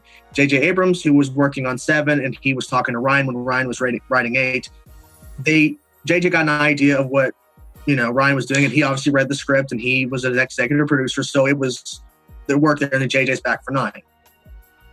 It, it's it's good for the freedom of the directors and the storytellers to kind of map this out how they want to do it. Yes. But I think they should have an outline of this is where Rey starts, this is where Rey ends. Yes. This is for Poe, Finn, all of this. And if they don't have that, then that makes me a little worried. But then again, I liked eight, so I don't think I'm going to dislike nine because JJ was there at the start. Yep. He's going to be there at the end.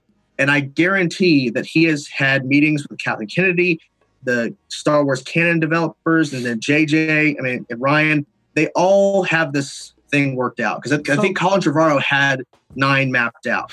Yeah, I you got- agree. I agree with you as far as I really think that JJ and Lawrence Kasdan and Kathleen and maybe even Yes. Rian, if he was there that early, should have taken a look at at least Rey, Finn, Poe, and Kylo and given Yes. them a, a beginning, middle, and end. Whoa, whoa, whoa. So, so I want to, I want to ask because that, that's a good it. thought. It's a good So- thought. I thought So- good about it. As we look at like the original trilogy, it's based off Luke. Yep. Period. Yeah. Just like this is based on Rey. Yep. Slash. That's that's all you get. Yep. Now we're looking at uh the sequel trilogy, and we have like we are still way up in the air with Kylo. They're still way up in the air with with Rey. And I know Finn, Poe, and all the rest of the uh, Jagoons are like important to the story, but Well, Rey is Luke. you, Yes. I, whoa, whoa, whoa, whoa, I don't think so. I mean, about- she's not exactly Rey- Rey's Luke. the I'm Luke- just saying. Rey's the Luke of the Rey, Rey's the Luke of the trilogy. yes. Kylo's their Rey is the hero of the trilogy. I don't think she's the Luke of the Well, th- trilogy. that's I'm trying to say in a storyline point. Like Luke was the hero of one uh, four, five, and six. Rey is the hero of seven, eight, nine. okay, but but like even so, the weird thing is Vader wasn't the enemy of four, five, and six. Vader was like the enemy of four, five, Yes. and then all of a sudden six, it was the Emperor. it was no six was kind of mixed because Yeah, Vader was still a villain, but then he was talking to his son, trying to turn him because Luke because Vader wanted to get Palpatine out. He wanted Sidious out. Like he's I never thought that when I first saw six, though. Well, Like he- I know there, there's other stuff around it. He even says we we can we can overthrow Sidious. We can overthrow the Emperor. Yeah, Yep. but I never thought he he truly thought it. I don't know. May- That was my own thought. But maybe that's his tactics for trying to turn Luke. And and on that point, I I kind of think I felt like eight was five and six combined.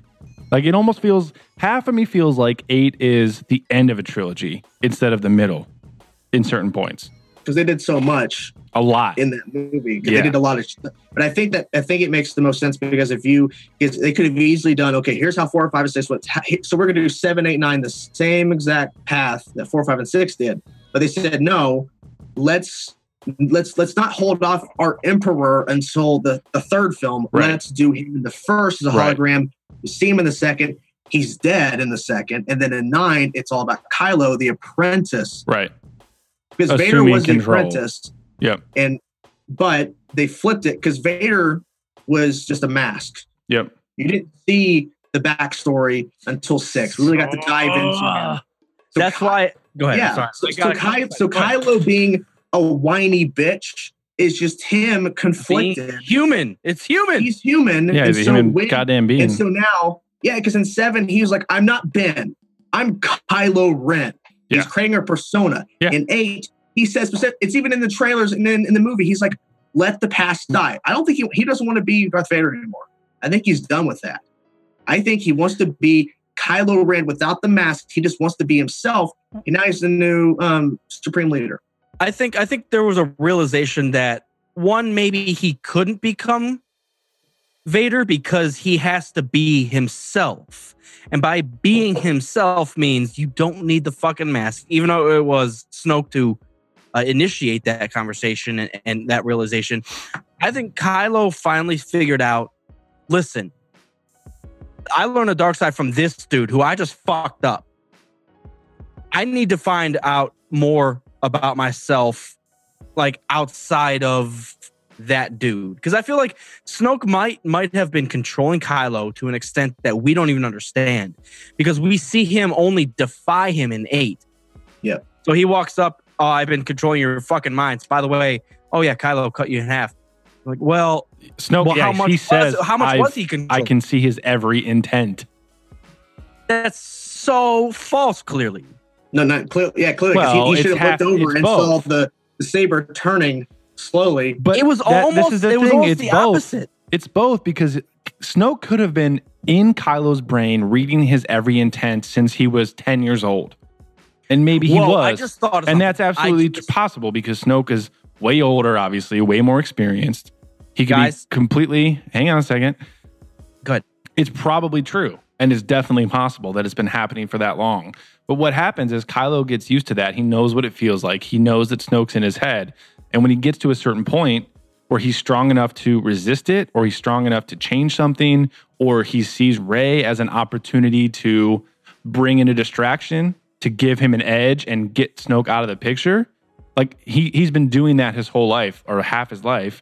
Snoke's been in his head and he finds a way to get around it. And that's where I think Kylo's power comes in is here in 8 when he actually confuses the fuck out of Snoke and then cuts him in half.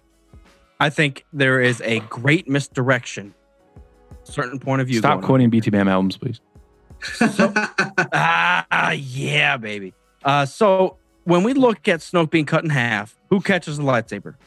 Rey. Rey. If Snoke was truly in Kylo's head, who could have potentially killed Snoke? Rey. Who the fuck does Kylo blame Snoke's death on? Rey.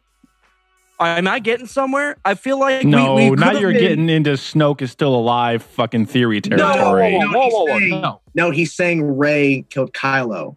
Ra- No, no, no, Rey killed Snoke. Snoke. Yeah, that's sorry. I okay because see, we don't really see who is turning the saber because we, we we can't tell. Well, you see like No, a, you see a Kylo's hand, hand. twitch of, of of Kylo, but I I really truly think that was Absolutely uh, not. That could have been off putting. So, the, so the Absolutely not. misdirection is that Rey Nope. killed Snoke. Nope. And- Absolutely But not. Kylo even it's just the theory. I, I honestly think no. I honestly believe that Kylo did it. But He that's, did. I that's hope I think it's a good theory. he 100% I hope did. Kylo did. Rey was it would- a lot incapacitated that whole time. She was fucking stuck in the air in a goddamn trap by Snoke's head and then spun around and hit the side of the head with the fucking lightsaber. And then she was standing there like she couldn't move. She was fucking frozen until the lightsaber came back, cut Snoke Whoa, in half, whoa, whoa. and then she could No, grab no, it because no. she was She fucking on her knee. unlocked. She was on her knees in front of Kylo, She was- and he was leaving it up to Kylo. She was on her knees in the air. Snoke was lifting her in the air that whole time. But he was focused on Kylo. Yes, he was, but, but- I'm, what I'm saying is that Rey was still like Rey in couldn't- lockdown couldn't from Snoke's mind. Like he had her in position, Ah. waiting for Kylo to execute. I'm tossing bullshit in here because I no, like man, it because it no, makes dude. sense. Snoke, dude, Snoke 10 had Rey. later- Snoke had Rey in his grasp for that entire sequence. Yep. No, he he made her look just straight up like a fucking. No, but what I'm saying is literally shit he dog. forced her down onto her knees, floating, and pushed her in front of Kylo, ready for the execution. Like she didn't, she wasn't sitting on the ground on her knees. She was literally floating in that position because Snoke was moving her around that entire throne room that entire time. Just just think if Kylo cut Snoke in half and also ignited his lightsaber, he would just have been uh, the leader of everything. That would have been fucking sweet. But he may not have been able to kill all those guards by himself. You never know. That's fair. Well, no, that's No, he wouldn't have. That's very, and I, I actually really like that because it legitimizes those useless guards that stand around like the Emperor or or Snoke for this instance. And they And all of a sudden, you something. see them in action. You're like, Yeah. oh shit, these guys are actually fucking badass. I'm Yeah. ready for this. Sh- yeah. oh my god, Yeah, dude, dude, Kylo they, they a this movie into so many directions. I love it, Yep. and they just like what what you know about Star Wars. Go Hold on to something because you, you don't know anything. Let's, which I let's learn which- more. Which I fucking love, man. Some people aren't on board with that, but I loved it. We got a lot of people in the uh, chat room yelling it up. People are people are kind of pissed here. Yeah, the movie makes a point to say that you don't literally have to have your hand out to use the force. Uh, not Uh, I really, mean, because you can see Kylo's hand the entire time turning, and then he yanks it back. So So I Rey, or I'm sorry, uh, Leia kind of just cocoons herself, and yeah, I yeah, I think there is there, there are aspects. she to moves that. her hand though. Yeah, the hand pulses. you think you're in zero Luke- Luke's G- tripping on, Luke's tripping on uh, acid, and he sees Yoda Yeah. what, strike a tree. Yeah, Well- Yoda just closes his eyes and strikes a tree with lightning. True. No, he he moves his little he moves his finger. But I think I think the theory is is a good theory. But I think because uh, I also saw someone else in the chat say how um, Kylo took advantage of Snoke concentration on Rey because I think the whole point of like Oh, Snoke was like telling Rey, you know, he's going to kill you. I know everything about him, all this kind of stuff, and then Yeah. that's Kylo's way of manipulating. Because Snoke was so into his speech, he's like, I Right. fucking love hearing myself Right. talk. He turned the saber, and then boom, and then Rey catches it because I think Rey sees it coming towards her, so she grabs it. Well, of She's course. on the ground because she gets Yeah. dropped. Yeah, but she grabs it. She sees it coming, so she grabs it. Look, and she looks up at him, going, "What the fuck is going on here?" Because she she might have thought, "Am I going to have to fight this guy now?" Because Right. she didn't know what's going on. Right, right. And then that's when they, you know, It could be it, it could could be perception though, because they both looked at each other like, "What was that?" No, You no, no, no, no. She No, knew it. that. She knew it because if you that was her vision. Why would she cap? Why that would was she her catch- vision of what they talked in the in the fucking elevator though. She saw Kylo true kill his true enemy. Oh and that's God. exactly what happened. She heard some fucking Barry White in the elevator, and she just assumed she was going to No, connect, that's exactly catch a what fucking lightsaber. Come on, you fuck. She has the force. Of course, like she knows when the lightsaber's floating towards her, she can use her and it's her fucking hand light, and and grab it's her it. lightsaber. And it's her li- well, that it's is- her lightsaber. But but she's that is using it, the- so it's hers. that's the lightsaber he wanted. Why would he let her catch it? Well, he doesn't by the That end. no he just sense. needs some like he needs Oh some my fucking help. God. Listen, he needs help killing Snoke, and then he needs some help with the guards. And once that's over, you're gonna join up? Okay, fuck around. And he tries to get the Kylo- lightsaber back Kylo from her. thought that killing killing Snoke would entice Frey to maybe be on his side because It, she well, was there for a him. second. Yeah. she she was there for him. She's like, well, if I kill Snoke, then maybe she'll stick around and we can rule the galaxy together. But that's not what happened, obviously. So so let's It move into back to that the, vision. Uh, the struggle against the lightsaber, where they're they're pulling and pulling and pulling, Yeah. and nothing ain't happening.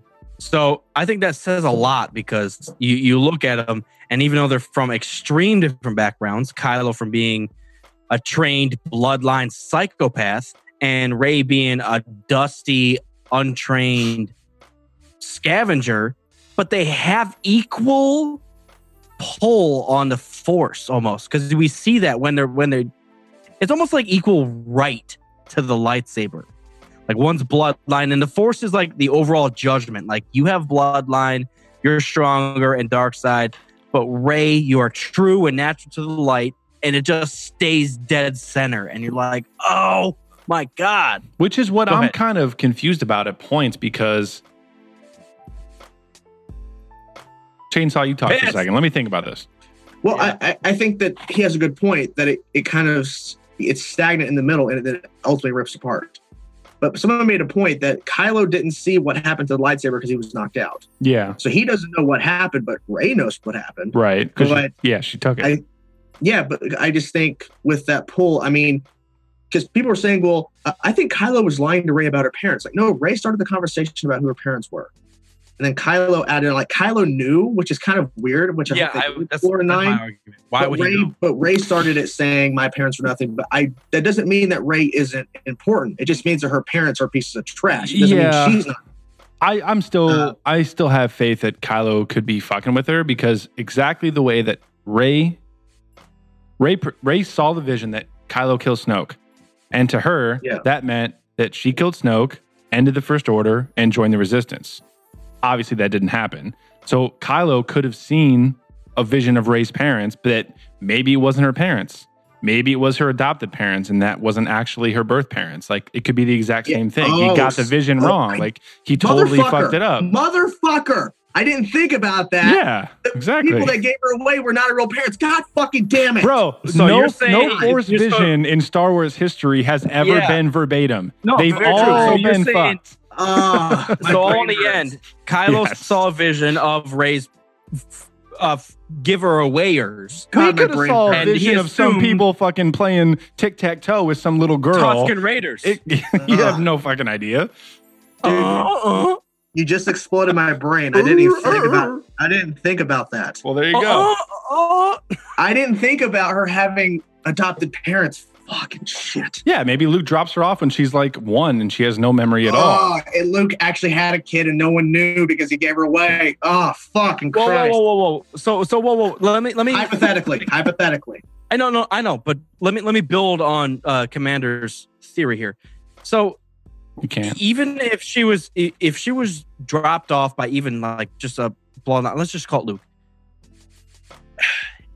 I'm At her- one of you. at her mind, she would have no fucking clue. Hmm. So they, she could have been passed around on um, Jakku, and she would have like assigned someone mentally her parents, and that's what Kylo was tapping into is her mind, and Right. she doesn't even know. But when he says you do know, she's just recalling these people, these pieces of shit that sold her last. Yeah, but So, you don't yeah, have a I- fucking I know, memory I'm- from when you're that. zero, one, or two years old. Well, even if it was four or five, like you don't know where you actually came from. Right. Think about actually actually adopted people. right. You know, they don't know until you tell them. Yeah, So- exactly. if they were villain, uh, so here's the question at hand, and this is obviously one out of a million possibilities. If they reveal that Rey is Luke's daughter in nine, they reveal that the people that she would that she got sold from or sh- pieces of shit, he dropped her off when she was born. He didn't know. He wanted to hide her, right, from her true. But I don't know. Whatever. If they reveal that, is that going to change your perspective on her, or is it going to make it even ask more questions? Nah, I don't know, man. I, I I've always thought that she was Luke's daughter, and now that we've seen Luke's conflict with Ben, which turned him away and crushed the Jedi Temple and all that stuff, I was thinking maybe maybe Luke had a, a had a kid at that time when that happened. The Jedi Temple got destroyed. He freaked out. He's going into hiding. Take this girl to Jakku, get her to safety, away from the Jedi, so she has no idea what happened. That was my original thought. Yes. That's where I think that could go. Um, there is a Wasn't he in exile for only six years? I don't know the I, I don't know the exact I numbers or think, anything. I think it was. I think they said he's been in exile for six years after the events of Kylo. I, maybe there's more to that, but maybe it's just because how long did he have the Jedi Order up? We don't know. And I know that could- she's younger than Kylo. yeah. So they, but they could have easily had it set up to where before he created the Jedi, he maybe he was still he was still training in the Jedi way, but he had a kid, and Yeah. he had to get rid of her Yeah. because he didn't want her to possibly deal with any danger in the future. Exactly. He drops her off. He doesn't know where she is. He hopes and prays she's not a force user. And then he probably can't even tell because he's been apart from her for over, we're assuming 20 plus years. Well, not So- even that. He purposely cut himself off from the Force. Yeah. But, a little even, bit. but even before that, I don't think he would even know because if he drops her off as soon as she's born, she's, she's gone and he places her with some family on Jakku or whatever. He probably Right. can't even connect her anymore because maybe because the force didn't awaken her in her until seven. So maybe there's no way he could have known. Well, it was there, but it, yeah, it didn't awaken until but seven. it, but it awakened like, sh- like but she was acting like what, what the hell is this So well, but was she also says in eight, like this thing has always been here, but I don't know what the fuck is happening. yeah because I, I don't think it really showed itself or actually showed that it could do something for her Sure. That moment in seven so yeah, yeah, yeah. i don't so i think there's no way luke could have sensed her because obviously leia sensed han's death because leia's known han for all these years Right. if Luke gave her away as soon as she was born, I don't think there's a way he could have sensed that that was his kid if she walks up and here's a lightsaber. He'd Maybe. be like, "Who the fuck is who? Who the?" Because maybe he thinks she's dead. He doesn't know. So in the uh, in the comments here, we have Dakota saying Orphan Annie, Orphan Rey. Yeah. And it just Mm. it just makes so much sense when you Now- just sit here. Let me be clear. The fact that Rey did me, make- let me literally literally come from nobody and was also an orphan, nobody, poor, slave from a desert planet, blah, blah, blah. I love the parallels. I love the parallels to Anakin. I'm not going to deny that. The fact that Rian didn't make Rey Luke's daughter or somebody important or a, a solo or whatever, I do like that. I'm not mad about it. I'm just conjecturing that she could still possibly be an important person in the bloodline, a solo or a Skywalker, or both. Kylo's brother or Kylo's sister. Eh, maybe.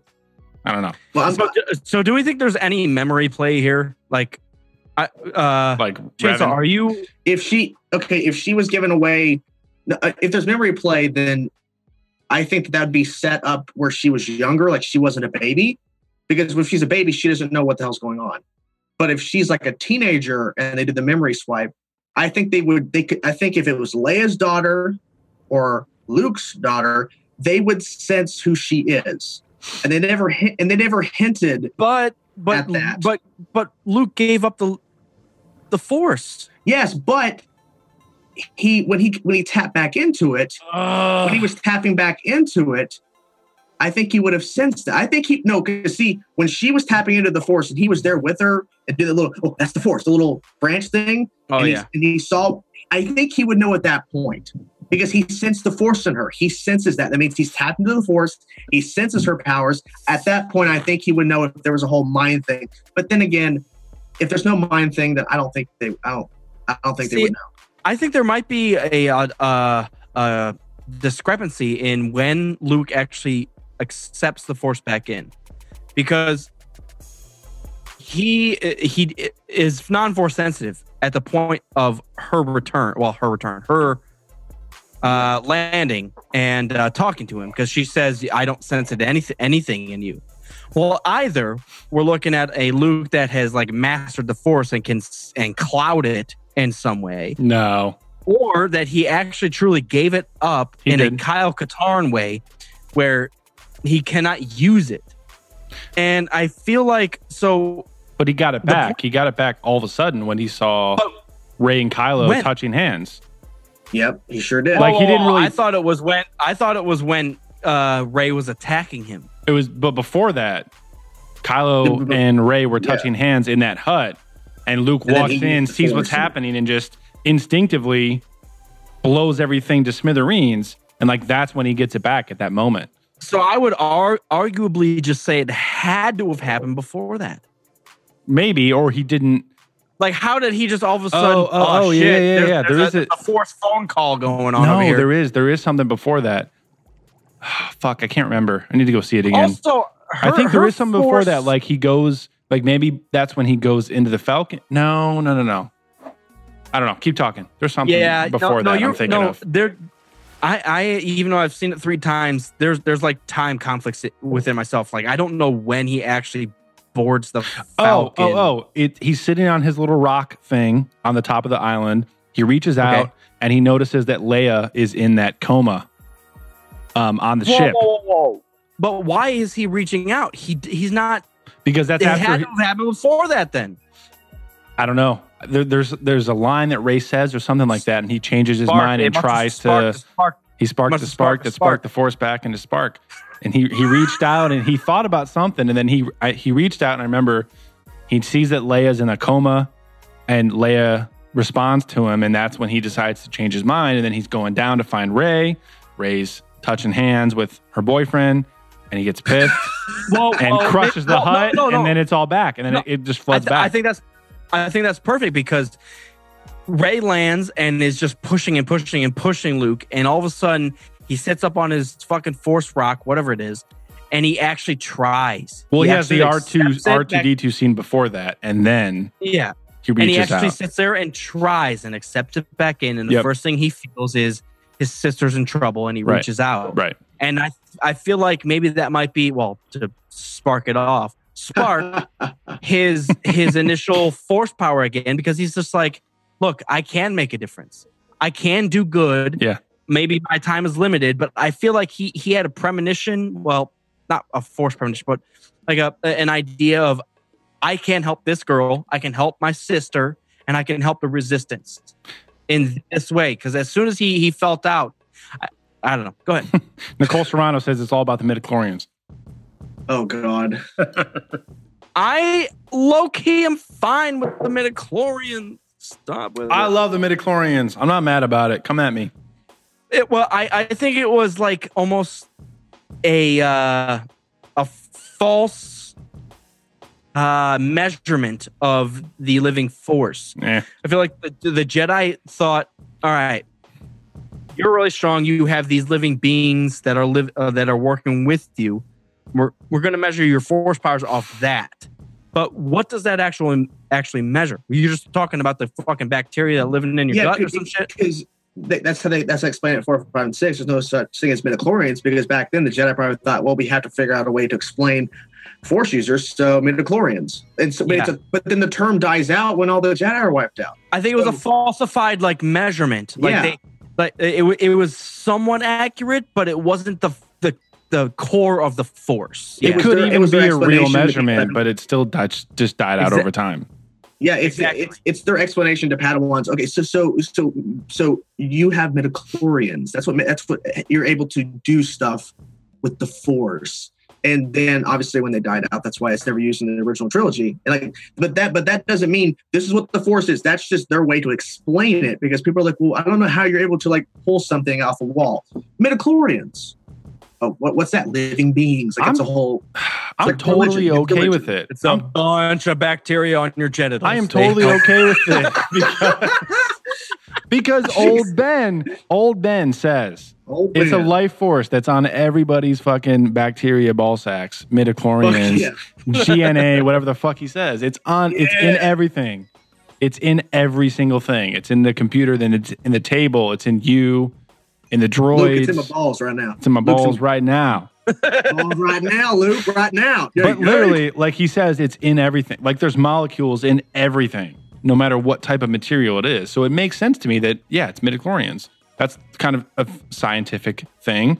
Of course, the original Jedi Order would be speaking in terms of like scientific measurements, just like they they The do. question: Are midichlorians explained in the books, or is it something they just made up? That's the question. Uh, I think the first time it showed up was in Episode One. If it's talked about in books after that, in I'm not. I don't know. Books, in the ancient books that Rey have, if she if she references, if she reads and just reads midichlorians in the books, that'd be interesting. I think yeah. But then they could they could They won't. They would never. yes. But if they did, which they, They won't, need but if to. they- They need But it- to. They need to take a risk. If they could really take a risk, fuck this Yeah. whole titling the movie The Last Jedi and fuck Rogue One killing all the rebels. If they really want to take a risk, they can write a book that ties into canon and make fucking midichlorians right in that book canon. That's a risk right there. or, or or they could easily just have to where when Rey reads it, it's in the books. It's it's a way to explain the Force to people. Like that. But listen, listen. Well, whoa, it could they be a literal thing, is what I'm saying. That's I'm not mad about that. yeah. No, whoa, whoa, whoa, whoa. Let, let's, let's let, so it could be a literal thing, or even if they if she did read it in the old Jedi books, that does not make it a literal thing. That could still just be ancient measurement in old ancient tech fucking books. Ancient Whatever. It's in the book. It could be in the books. I- exactly. It, she's reading Harry Potter books and she's in the in the fucking Star Wars universe. It ain't gonna help her much, but it's gonna be entertaining. Um, so we have uh D Smith in the comment section. She says, "I'm sorry, Mopar. I hear they have medicine for that coming out soon for the itch of the scritch." You better stop itching the scritch, goddammit. I'm trying to tell you. Oh shit! That's the Uh, Earth term for midichlorians. Itching the midichlorians. midichlorian, baby. Midichlorian. yeah, I, I, I have a, f- I think it fits so well that Obi Wan may have had just a a skewed view of the Force because of his Jedi training. Um, yeah, I don't I don't see the problem Episode four in 1977. It's an energy sme- ener- energy schmield. It's an energy shield. It That, is Shmi. energy It's shield. I just energy. shield. Jesus Christ! I've been thinking about Shmi. Shmi and Kotor way too much. It's an energy field that you know is in all living things. And then episode one, I mean, it. He's pretty much saying the same thing, but he gives it a name. Midichlorians. Well, maybe- they're all maybe they're in ev- they're everyone sells ever, and some people have. A, forgot the name. yeah, yeah, maybe he did. He was drunk as fuck for like twenty years. he was just chilling, drinking away. yeah, exactly. You Yeah, know? it's like midichlorians. Some people have a lot, some people don't have any, and they can't use the force. Sucks for them. Problem solved. Yeah. There you go. I'm not mad about it, man. Travis Dunn says, "I wish Mace was still alive." Um, I don't. I wish. Samuel L. Jackson wants to be alive. Yeah, So, whoa, whoa, whoa, so that, that kind of about links that. in. So well, let's get let's actually get into our uh, list of things here. So Liam Neeson is open to returning as Qui Gon for the Kenobi film, which is also the Kenobi film's not confirmed yet. No, but they're working on it, and you know they're going to announce it. Yeah, they have it's to. Pretty much they have confirmed. to. Um, but what uh, what thoughts do you have immediately that he could come back as Qui Gon? Well, I I feel like think- the yeah. first thought is the only thing that they can really do is that time between episode three and four. So I have to imagine on this hiatus on Tatooine at the cantina doing nothing for 19 years. Just having a drunken premonition of my He's old man. having a goddamn bender for 19 years long. I don't understand. Like, I don't know. I I don't know what they're gonna throw in there to make that like a story, but I feel like if he has that time and it's kind of in solitude most of it, and he's just look, looking over Luke, he needs some reflection back with Yoda or with Qui Gon. Because I feel like a lot of times in the prequels, when Jedi are getting their training, it's with their master on missions. And they're doing something, they're going to settle a dispute or they're going to attack Count Dooku or whatever the fuck it is, and they get that experience that way. So if if Obi-Wan is just sitting on Tatooine for 19 years, like he's gonna get rusty.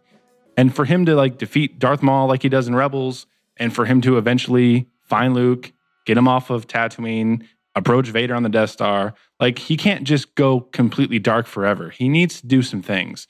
And Yes, part of that, I think, is is some training with Qui Gon Jinn for sure. I think I think there's a story where he you could easily set this up. You could easily say, okay, before uh, the rebels, where he fights off Darth Maul and all that stuff. hmm He hears through the Force, Qui Gon, kind of like where Yoda does in the Clone Wars series, and maybe he goes to Dagobah. Maybe he runs into Yoda.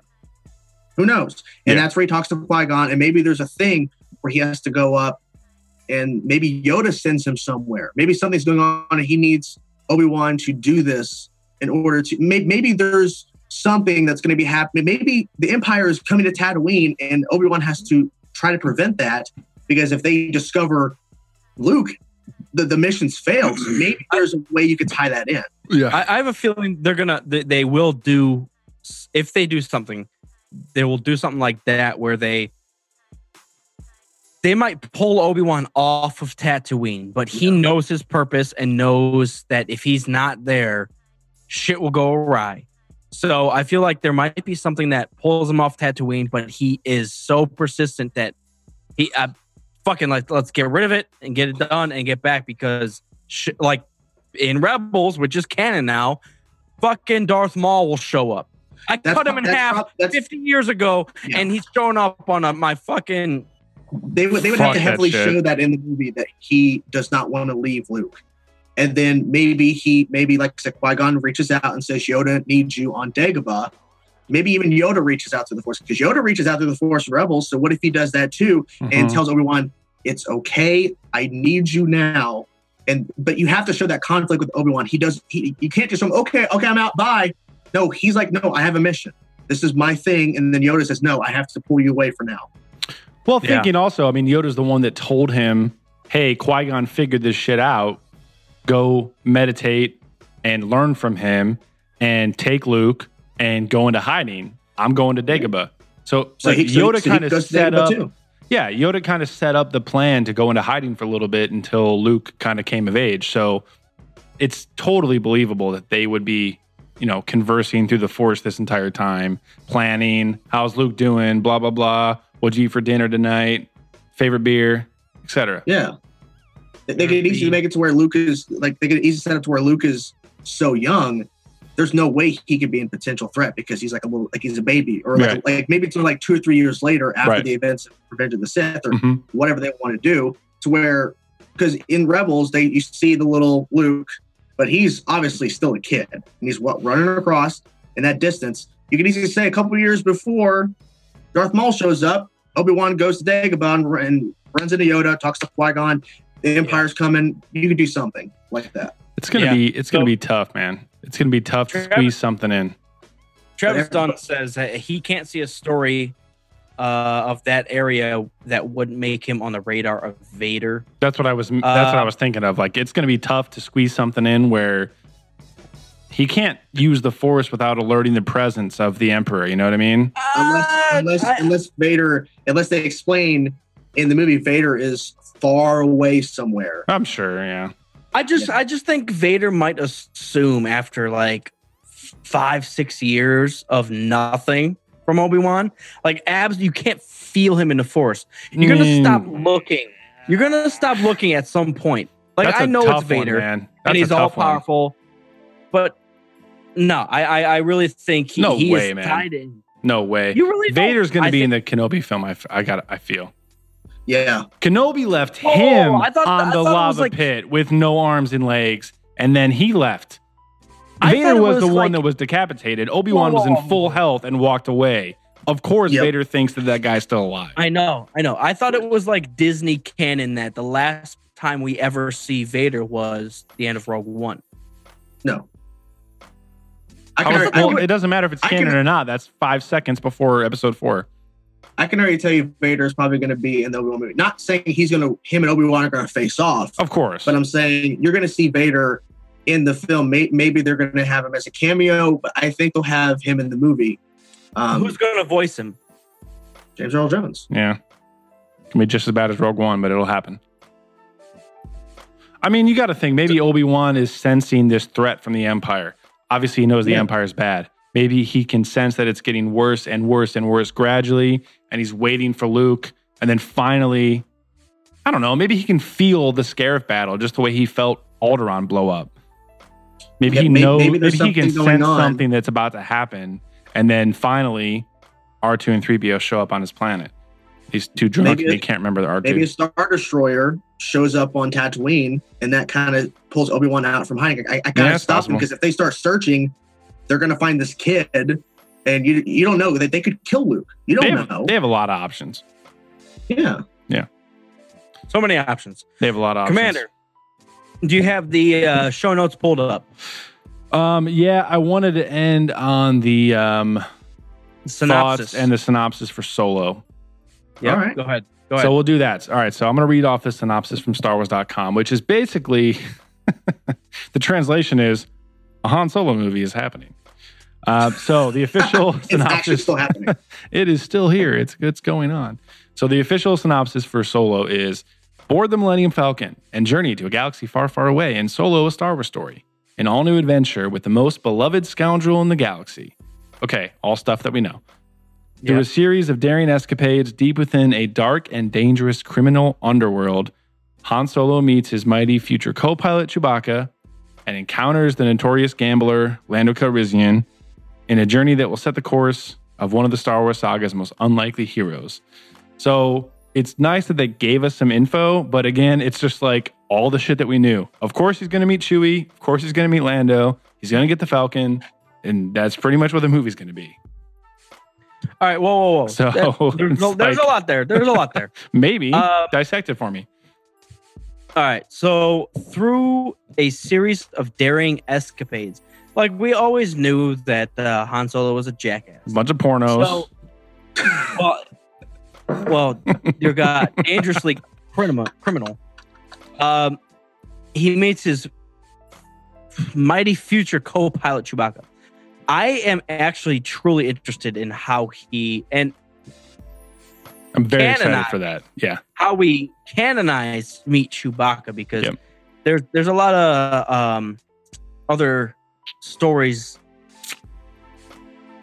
about As we've that. talked about, So- the legend stories that Han Solo's on the Empire has to enslave Chewbacca with all the Wookiees and decides to rebel and save him and blah blah blah.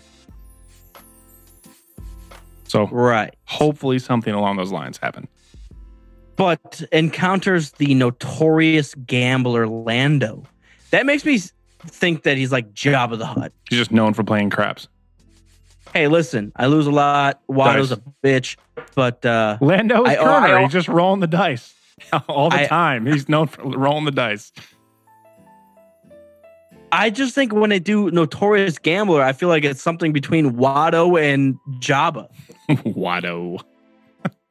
If only.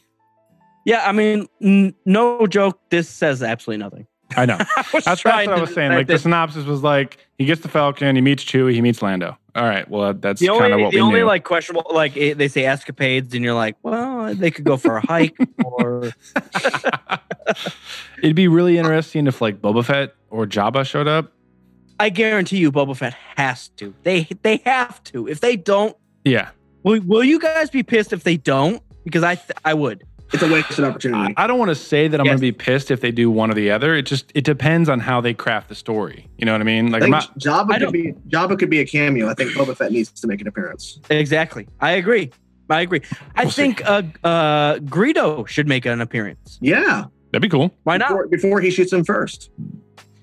oh yeah I forgot about that uh let's uh, no and that, that was a that was a quick synopsis uh But the synopsis sounds like a Star Wars ride at Disney. no it's yeah well I was It say it was a doesn't sound- Disney synopsis And honestly, that synopsis scares me because even though Ron Howard is a beloved director and they were and they shot more of the movie than they're leading on, I honestly am worried this movie is going to be a failure because they started off with these two young directors who are mostly comic directors, and then they take the script and say, "Fuck the script, we're going to improvise. We're going to make it feel a was quirky." it fuck the script or fuck fuck their their their filming No, they said, "Fuck the script. We're going to improvise all this shit." Oh shit! Yeah, did you not know this? that. Did you not know this?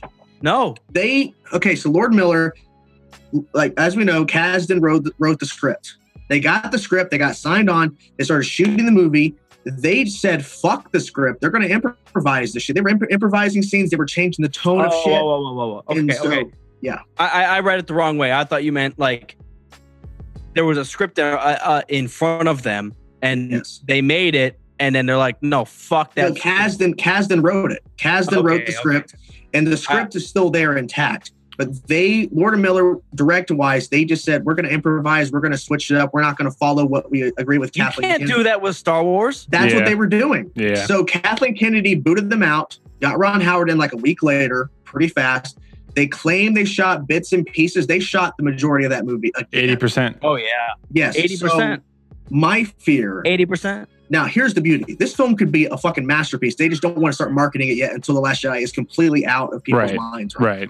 Okay, I understand that. But they should have had a trailer out in front of Last Jedi. That's Yeah. They they should have. Yeah, uh, it should have been there in the theaters with the. They should have yeah. been in a theater. Yeah. Yep. Yes. So my worry is that with that synopsis being so childish compared to other synopsis of other movies, because it's just it's just bland basic shit. We've already heard this Han stuff. a million- Solo is a smuggler. Yes, we it- that's what it is. That's My fear synopsis. is that- Sometimes does bad things. My fear Disney is trying to downplay this because Disney knows this movie is not going to. Right, right, right, not- right. That's my fear. I'm hoping to God they're downplaying it now because they don't want to. They they don't want to like shoot their load out ahead of time. But Right. if that, but my fear is that if that first trailer does not get anybody, if that trailer is kind of meh and there's no excitement, it's a failure. It's Han Solo. Yep. If people are not excited for that first trailer, it's a bomb. They it's not got. going They work. have to crush that trailer, man. yeah, the trailer has to kick ass. And if if you see reactions of people on YouTube, you hear the people on Twitter and Facebook, and they're just kind of like, okay, that's not good. that is terrible. No. So so we have uh, uh Ryan Myers saying a Palpatine cameo or reference would be cool. Nope. And along along tho- along those lines, I would disagree. But Nope. along, whoa, whoa, whoa, not a Palpatine, but an Emperor.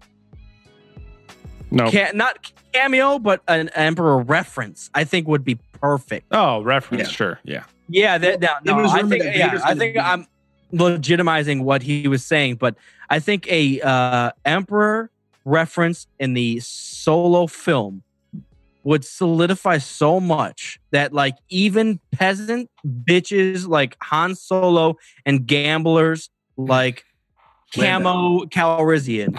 They know. but it's rumored that Vader's going to have a cameo in the movie, and I don't think that that's. No, I don't. I please don't. Think, no. no, I'm. I'm saying is I don't want it because it doesn't make sense. I hope Yeah. not. But if they mention Vader, because he's he's at the forefront, Every, if they just say his name, Lord Vader was here recently, or something Right, along the lines right. of Lord Vader is Lord Vader is in, in a nearby system, I'm fine. But if they if they shoehorn Vader into where he's a part of the story, it just makes no sense. So Yeah. I would be I would be truly happy because based off the uh, Rise of Darth Vader book that I read, they no one knew what Vader was. No one knew who Vader was. Darth Vader wasn't a thing Was he for a like the first. Well, no, just think about it. Like Anakin in the galaxy died, yeah and now there's a dark, uh, armored stormtrooper, basically. And even at no, and, and at the beginning of that book, they call him the the the dark armored like stormtrooper or something along like the dark stormtrooper. They didn't even know he was a Sith Lord. Like people look at that dude and have no fucking clue.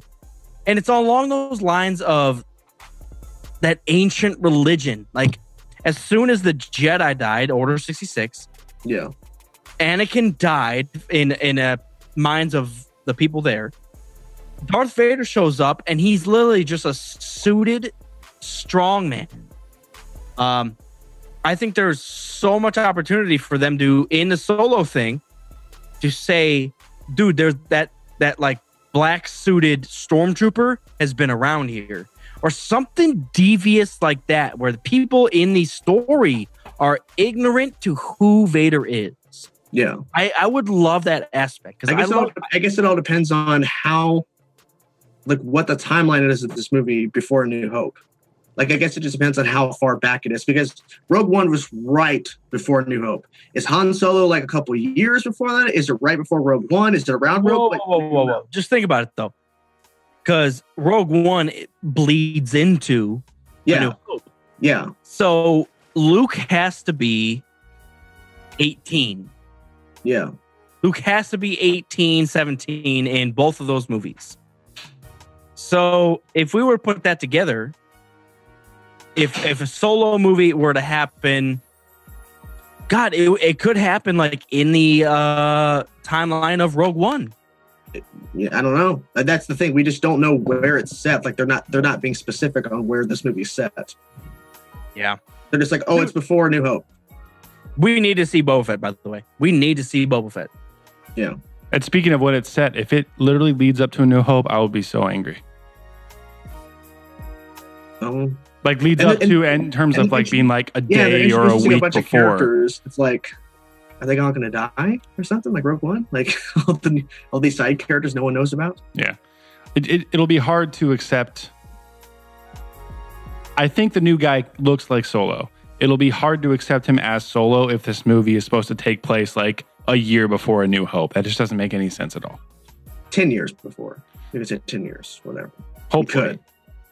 But Yeah. if I if I see him, you know, drop his shipment at the first sign of Imperial fucking forces or whatever the hell he says in the movie, Yeah. like that's a little too close. I like it. I like it. I think that fits perfectly, and I think that's what they're gonna do. But if Jabba's on his that- on his trail trying to fucking capture him because of that incident, he can't just let that happen and then wait ten years to like fucking try to capture Han Solo for it. Travis Dunn says, "Will we see Jabba?" Which is actually a really Mm, good. maybe. fucking question. May- Can we maybe talk what- about how Jabba is the worst? I'm I'm going to say this is the worst character in the Star Wars universe. Worse than Jar Jar? He's a he's a large pile of shit, and we all look at him like a genius, but he gets choked out by a princess. I'm not saying he's a genius. I just think we'll probably see him in uh, Solo. Probably, maybe, maybe that's when he first meets Jabba. Is in the movie. If it's Yeah. set way before, That's what I was thinking. Yeah. The Hutts are the worst thing ever. maybe Lando introduces him to Jabba. You don't know. Maybe. Just maybe a, maybe a Java Java reference. is what Brian Meyer says. Yes. One thing that Star Wars has been awesome at is tying in new stuff with a million Easter eggs that, like, You don't even it gives you the feels of the original movie by giving you something brand new, and they can go overboard, just like the fucking dude. I have the death sentence on twelve systems guy from Rogue One. Like that's out of control. I don't know who approved that, how that got through the fucking board. That was the worst decision of all time that Star Wars has ever made. But they know how to work those Easter eggs into the movie. So I think with Jabba and Boba Fett and Chewie and Lando, all these options, I think, and the Kessel Run, I think we have plenty of shit to look forward to for Solo. All right, let's move on from Solo. Uh, we got the last bullet point here. Uh, Star Wars has now grossed a total of over nine billion in theaters as a franchise. Jesus. So yeah, all Yeah, Star Wars movies think- complete Holy like shit. together. Yeah. Well, and, and as a well as a franchise, and my question is, I'm assuming that's just films. Yes, all the films. So nine films total Nine have billion. grossed not over nine billion dollars. Over so- nine. It's over nine billion. Yo, shit! Here we go. So they're averaging a billion Right. a film. that's very and, accurate. and episode seven was what, two billion? Yes, it's it's already past that. Or Yeah. yeah. Yeah, man. So, so I mean it says with the Last Jedi being the most profitable uh, film of 2017 at 1.264 billion. Guys, I don't care what the fuck you think Star Wars is going to be. It ain't going to be what you think it's going to be. Just sit there with an open mind Yep. and accept what is going to happen in front of your face. once That's- Star that's Wars Yeah, like once Star Wars movies are making like 300 million at the box office, then we can talk about how the movies suck. But until that point, put your theories aside, go watch the movie, ideally twice in a row. So you can watch it once and get pissed and then go watch it again like us. and just fucking enjoy the the story that got you into Star Wars in the first place. So I, I do have to ask Chainsaw, like the immediate. So you saw, you, you said once? Yes, I don't have. I haven't had the time to go see it again. That's Oh impressive. my god! No, and and your your thoughts and ideas about the movie were my thoughts and ideas about the movie at the second and third viewing. You're way more evolved you, than we you, are. you were paying attention to way more than I was. because I was so because I, I was a Star Wars fan before the Force Awakens dropped. But once I saw the Force Awakens, my mind changed so much because it it because they expanded the universe. I saw four, five, and six when I was a kid. Then a few years later, I saw one, two, three. At the time, I liked one, two, and three because I guess new Star Wars, yay! But then I realized the flaws. But then, but I also I said this in my live stream that in order for you to really appreciate Star Wars, you have to watch the three films. The prequel. I'm not saying you Absolutely. have to like them. I'm saying you have to watch them to understand the journey from the Jedi being prominent to them self-destructing. To well, it's the content, the content that happened. Yes, the- because the the story was amazing. The execution, not so much. Exactly. Um, well, there's seven- and there's oh, two because- stories there. Yes, seven Rey. I love Rey's character. I never once thought she was a Mary Sue, and I I did like I liked Kylo, but I did I will admit he was kind of whiny. But then after seeing eight, I appreciate where he's his character's growing. You know, he's not consistent. Um, and I, after seeing eight, I, I I was focusing on everything because I had theories going in, but once I sat down and watched the movie, I said I I don't care what my theories are. I want to see what they do because I want to be surprised they surprised me. If I wasn't surprised, I would come out and saying, "Well, I liked it, but I wasn't surprised. They didn't do anything I wasn't expecting." I feel like hundred percent of the people that went in were that weren't surprised, or that I'm sorry, were surprised, saying Snoke didn't become Plagueis and and Rey's parents' question wasn't answered. They were pissed. But you're saying you were the opposite, going in and you're like, I have all these theories, and none Yeah. of them came true. I had the theory of Snoke was going to be the big bad, and that Luke's going to fight him, or Rey's going to fight him. Or I had all these ideas in my head of what they're going to do. But then it's like Snoke's death. Kylo's the main villain. Luke dies. Big. Sh- I, I thought he was going to die in nine. I'm like, Every- oh my god. The person you thought uh, was gonna die, Leia, doesn't. Right. Yeah, but, but then they have to unfortunately kill her off in nine. Uh, So let me let me while we're right there, right there. Yeah. I, I have a uh, a dark feeling at episode nine, right when we the the the script the uh, crawl opens. It's gonna say, "Mm, "With the death of Princess Leia." That's what I was saying at the beginning of the live stream. I said With- they're gonna with- they're gonna they're gonna write her death in the opening crawl because I mean, the first Yeah. thing it- they're gonna say with the death of General Organa. Organa, comma. it's. Yep. to make to, to make it the to make it the cleanest way to get them out of the awkwardness. Yep. Because I, even though because at one of the times I was on the show, I did say the idea of because what if they would have done a Tarkin situation where they did a CG, but it it it's too soon. It would just be too much, and they and they couldn't use her much. Right. So with the but I love the fact that they said was okay. Carrie died. They came back after the new year and they discussed what are we going to do because seven, eight was already shot. They didn't change the ending. I think that's the best part. They left it open ended so they can have her die peacefully due to old age, not in a heroic death.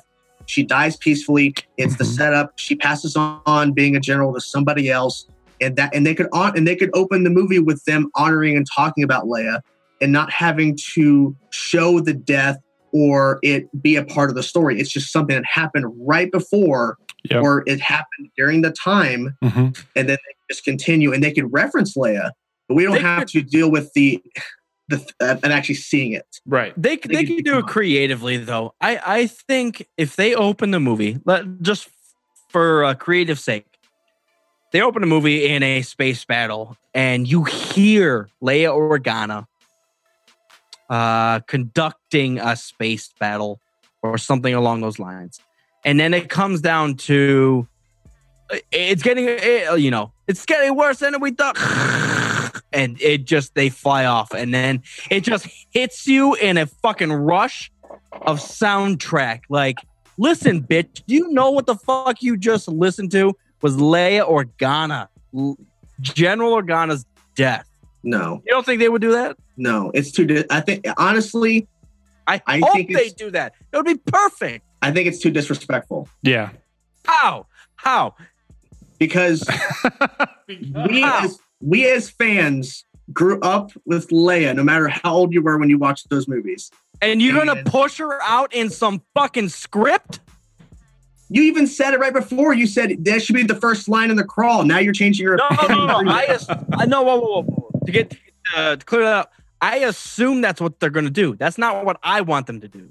I assume they're gonna kill her off in some fucking letters on in a script. In some fucking letters. no, I. I, I, I hate it. I want them to pull like voice actors and just be like, "Oh, you shouldn't do this," and blah blah blah, and just.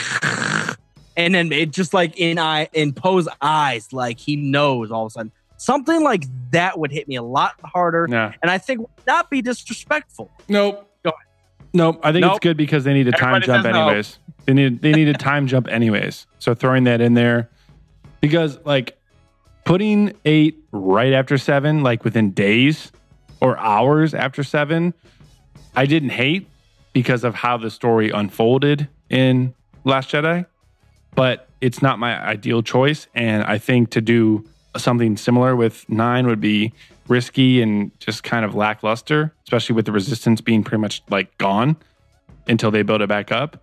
So a time jump works. If it's a decade and Leia's gone by that time, I think it's sensitive enough that it makes sense.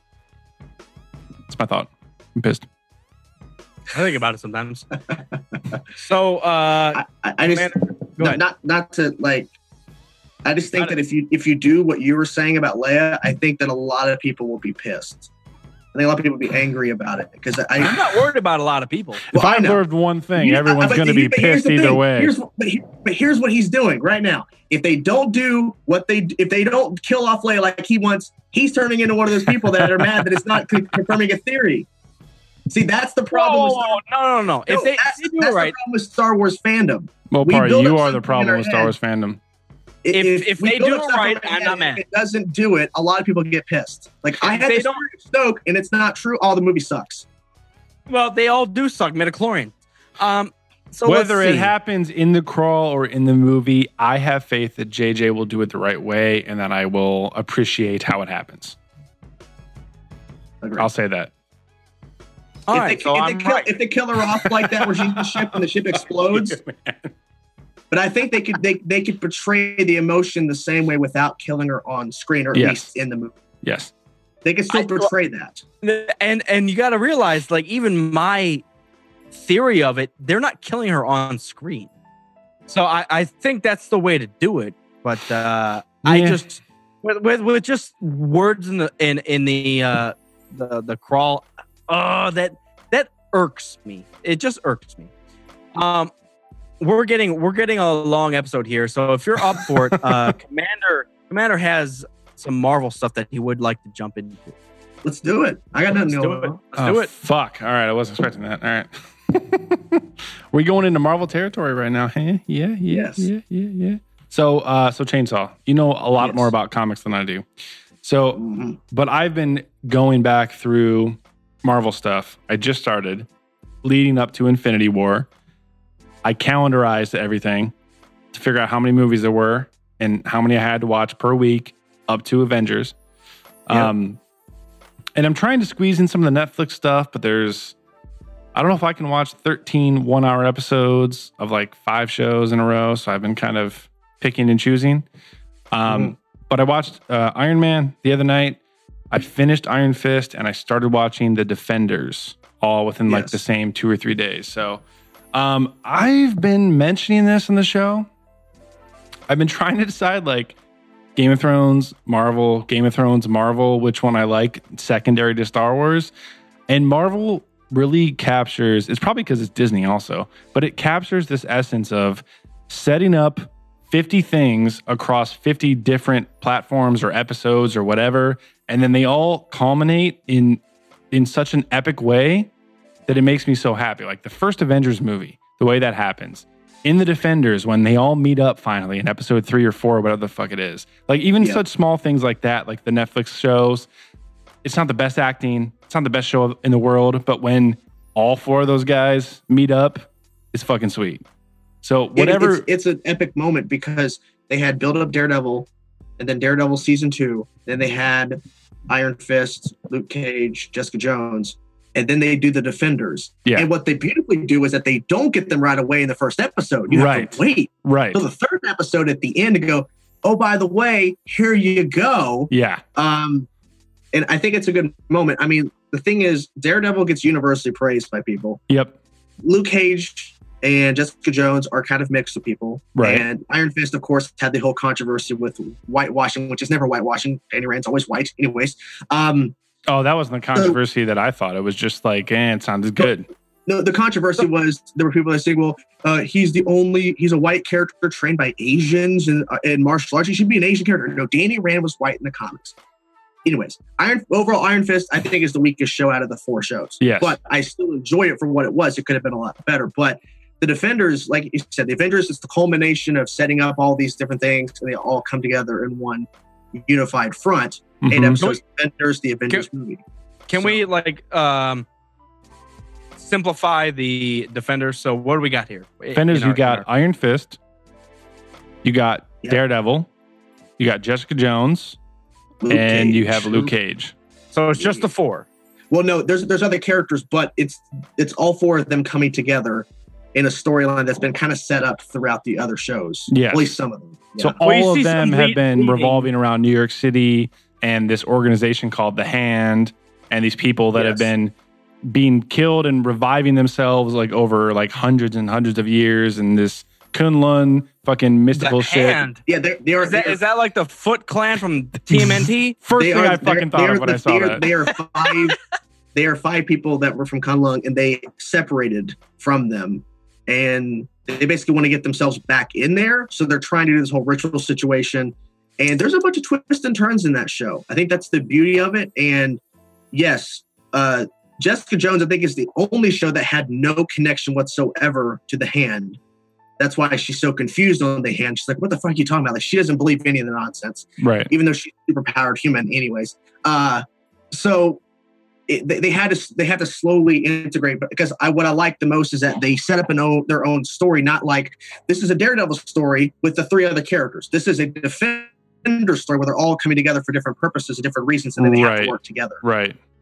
kind of like the Avengers. Right. So No, man, I'm a fan. So, I, how, I so, think di- so how so how different is it? Because I, I haven't seen it feels like it, it, it does it doesn't feel like what at first it feels like when Daredevil's on screen, it's a Daredevil show. When it's Jessica Jones, it feels like a Jessica Jones show. But when they're all on screen for the majority of the show, it feels like a unified show where it doesn't feel like one person's more important than the other person.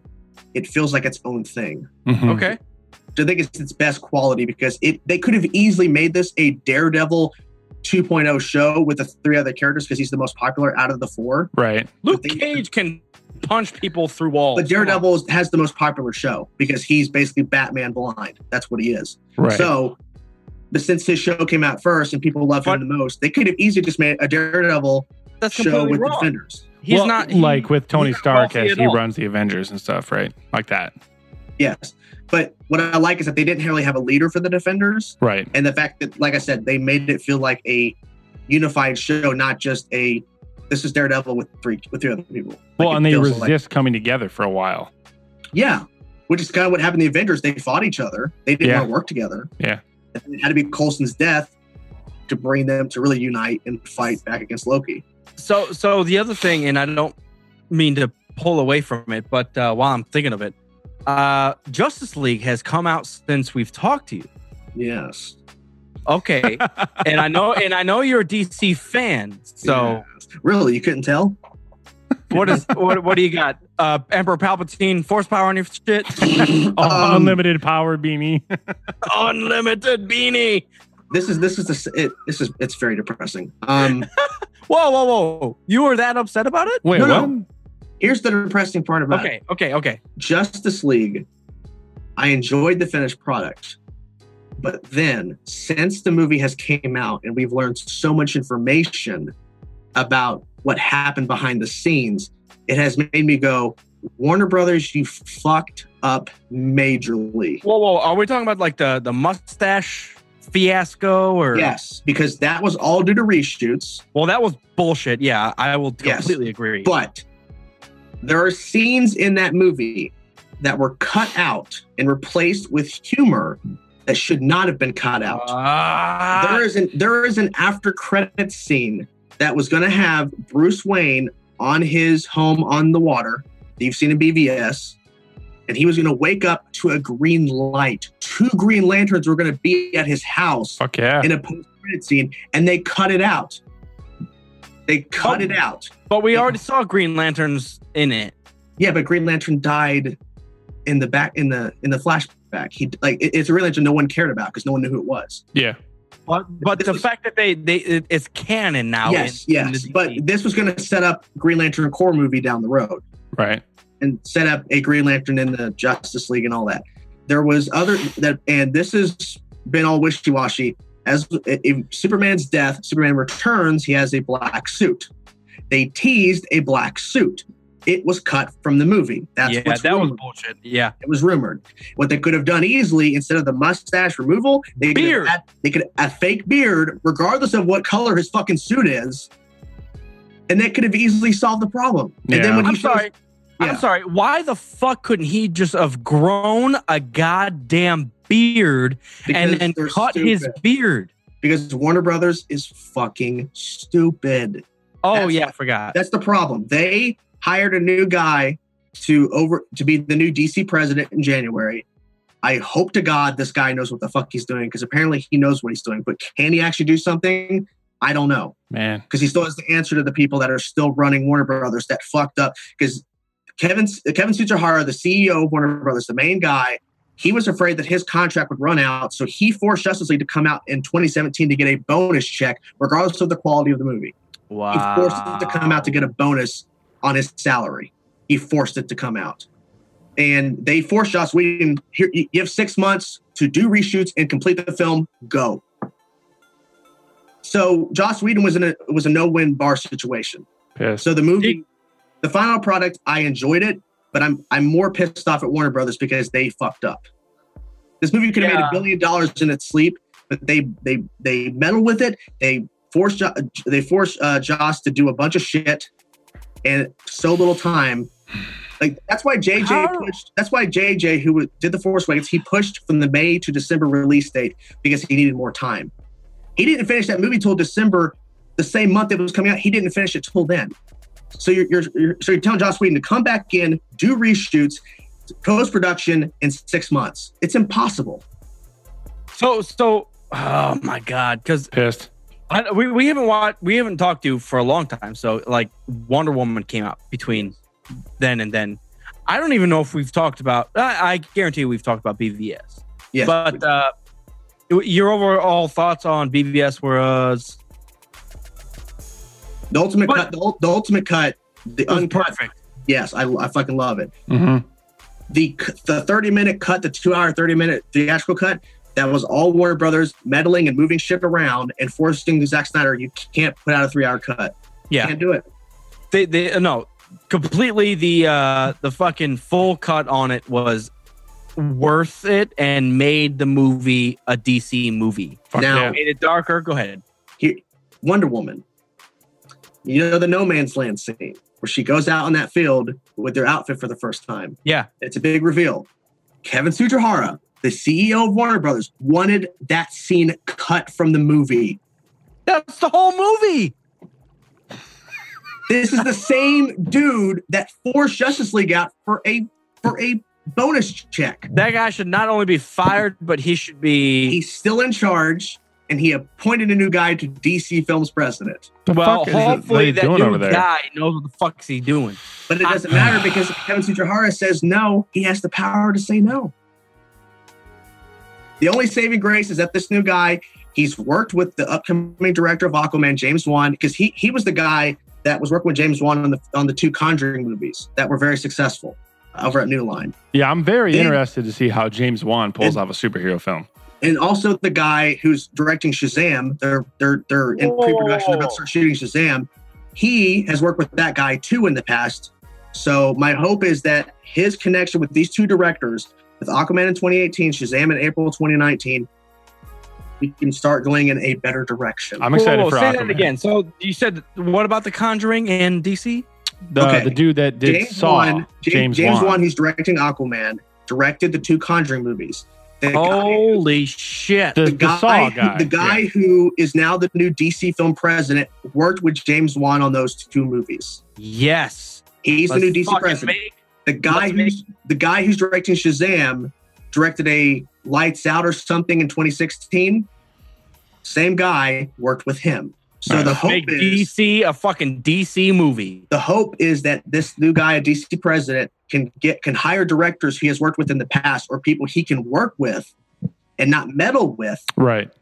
and make these movies more critic positive and more audience positive because Justice League was divi- divisive. Wonder Woman is the only DC EU DC whatever the fuck you want to call it film critically and audience approved. Yes. The only one. And that's because they didn't meddle with Wonder Woman. They didn't cut anything out of that movie. Well, they, yeah, they kind of did because they they talked about not ever seeing males. Like you're a man, well, they well they men they, are on the island. they did well they reshot some stuff, but every single thing that was shot for that movie was not removed. Like Patty Jenkins fought back against the No Man's Land scene being cut. If that movie was cut, oh, that would have been bad. But, but everything that was shot for that movie is in the movie. There's no extended cut because nothing was cut. But Suicide is it- Squad was also metal too. So yeah. Is there supposed? Is there a planned like extended cut of uh Justice League? well, it was rumored forever, but they just announced the Blu-ray, and there's only one confirmed bonus scene, which is the Return of Superman, which is when he gets a suit again. Ah, fuck him. I but, hate but, Superman. but but the thing is, Suicide Squad was the last movie that got an extended cut. But there was so much backlash. People were going, "Why am I paying to go see a movie in the theater?" And then there's an extended cut that I could have easily seen for the first time, but yet you're holding it off. So the 'Cause the Wonder Woman didn't have an extended cut. Yeah, and Justice League is not getting money. I don't think they're going to do it again because people are not going to be wasting their money to see Dude, a theatrical That's the problem, cut. though, is like the extended cut is what the fuck we wanted to see in the first place. So of course you're gonna make money on that shit if you sell that? it. Yeah, well, but they won't because they're fucking stupid. God, man. Well, their thought was at first, well, if they don't like the theatrical cut, we put out the extended cut, people will pay money to see it. But the problem is, people are like, double- wait a minute, you're putting out a better version of the movie in BVS. why didn't you put this out first? So now they're pissed at Warner Brothers. I feel See, I have a very feeling- anxious and stressed talking about DC right now. It is. I have a I have a feeling that DC doesn't have the balls to put out what they need to because it's still a superhero thing, and the superhero thing is like toddler to forty. But DC, well, to be honest, DC is not a toddler to 40 audience in general. It should be like a 22, 21 year old to 50 audience. Or it could be 15, 16 to that, you know, like Well, two- I, I, I think it's just too that they're trying to attract a, a, a, a, um, a younger audience that isn't the immediate audience. They're trying to hack into that Marvel shit, Well, which they should be Yeah, staying in their lane no, and doing no, their I- own fucking thing. And the studio needs I to let the directors do their goddamn thing. That's why they're directors. That's why they're creators in the first place. that, that's why when, when Warner Brothers and a director and a writer agree on a script and agree on a, on a vision and what they want the movie to be, they, they need to let it they need to let it see it through. They don't need to stop they need to stop meddling in post production and changing shit and forcing reshoots. Yeah. And that was That's my original that was my original complaint about Solo too. I was like you need to let the fucking d- the creators do their vision. But now that I hear that they were ditching the script and doing improv, now it makes more sense why they got fired on the Solo Yeah, film. because they because they, were seeing dailies. on Why is Han Solo not acting like Han Solo? Because they're like, well, we wanted to do this instead, but that's not in the script. Well, Yes. what would have been perfect for them is them to do what the fuck they did and then release two different movies. That never that's Just- never gonna happen. Whoa, whoa, I know that will never happen, but just think of this fucking under the cover movie that was never made. Yeah, If it, especially if Solo just bombs, it's not. and we get back to and we get back to something that was like built up to be perfect. so I don't think Solo will bomb necessarily, but I think you will see the the leggings for Solo once the second weekend numbers come in. Because if it's a huge drop and it's just not getting, it's not keeping its trajectory. It's just going low, low, low, low, low, like sixty percent drop. Like Solo, low, low, low. low? Yeah, like the, the problem is if if if like Han Solo doesn't need to open up at 150 million dollars, but if Solo opens up at 100 million and then the next weekend it opens up at 30, that's not good. And it's Han Solo. See, I have a feeling that it's not going to even be close to Rogue One, No, it won't. I I, I think Han but Solo, it has the name of Solo. but the question is how how much how much money production wise went into this movie? Like, that's the 12, question. 12, 13 bucks. double double of a fucking everything else. Yeah, so my if the production budget is like 200 million, marketing we don't know how much they spend on. Marketing. I was gonna say maybe that's why we're not seeing a gonna- lot of marketing shit because they're trying to cut that. To You're gonna make balance your money out back. the production budget. You're gonna make I hope, yeah. If if they if they hold back on marketing and just put out some trailers, TV spots, and they don't do a lot, then they could save on the marketing. But I guess it depends on how much was already spent when Lord Miller were directing, and Yeah. then how much money did they spend on reshooting basically the entire movie? yeah, Because yeah. they because when they were the Golden Globes, Ron Howard was presented. They said the director of the upcoming Solo, a Star Wars story, like he is he's going to be given credit as director, which means he's directed more than half that movie, which means he's the director. Lord Miller are gone. They're Well, they gonna already be said they reshot eighty percent.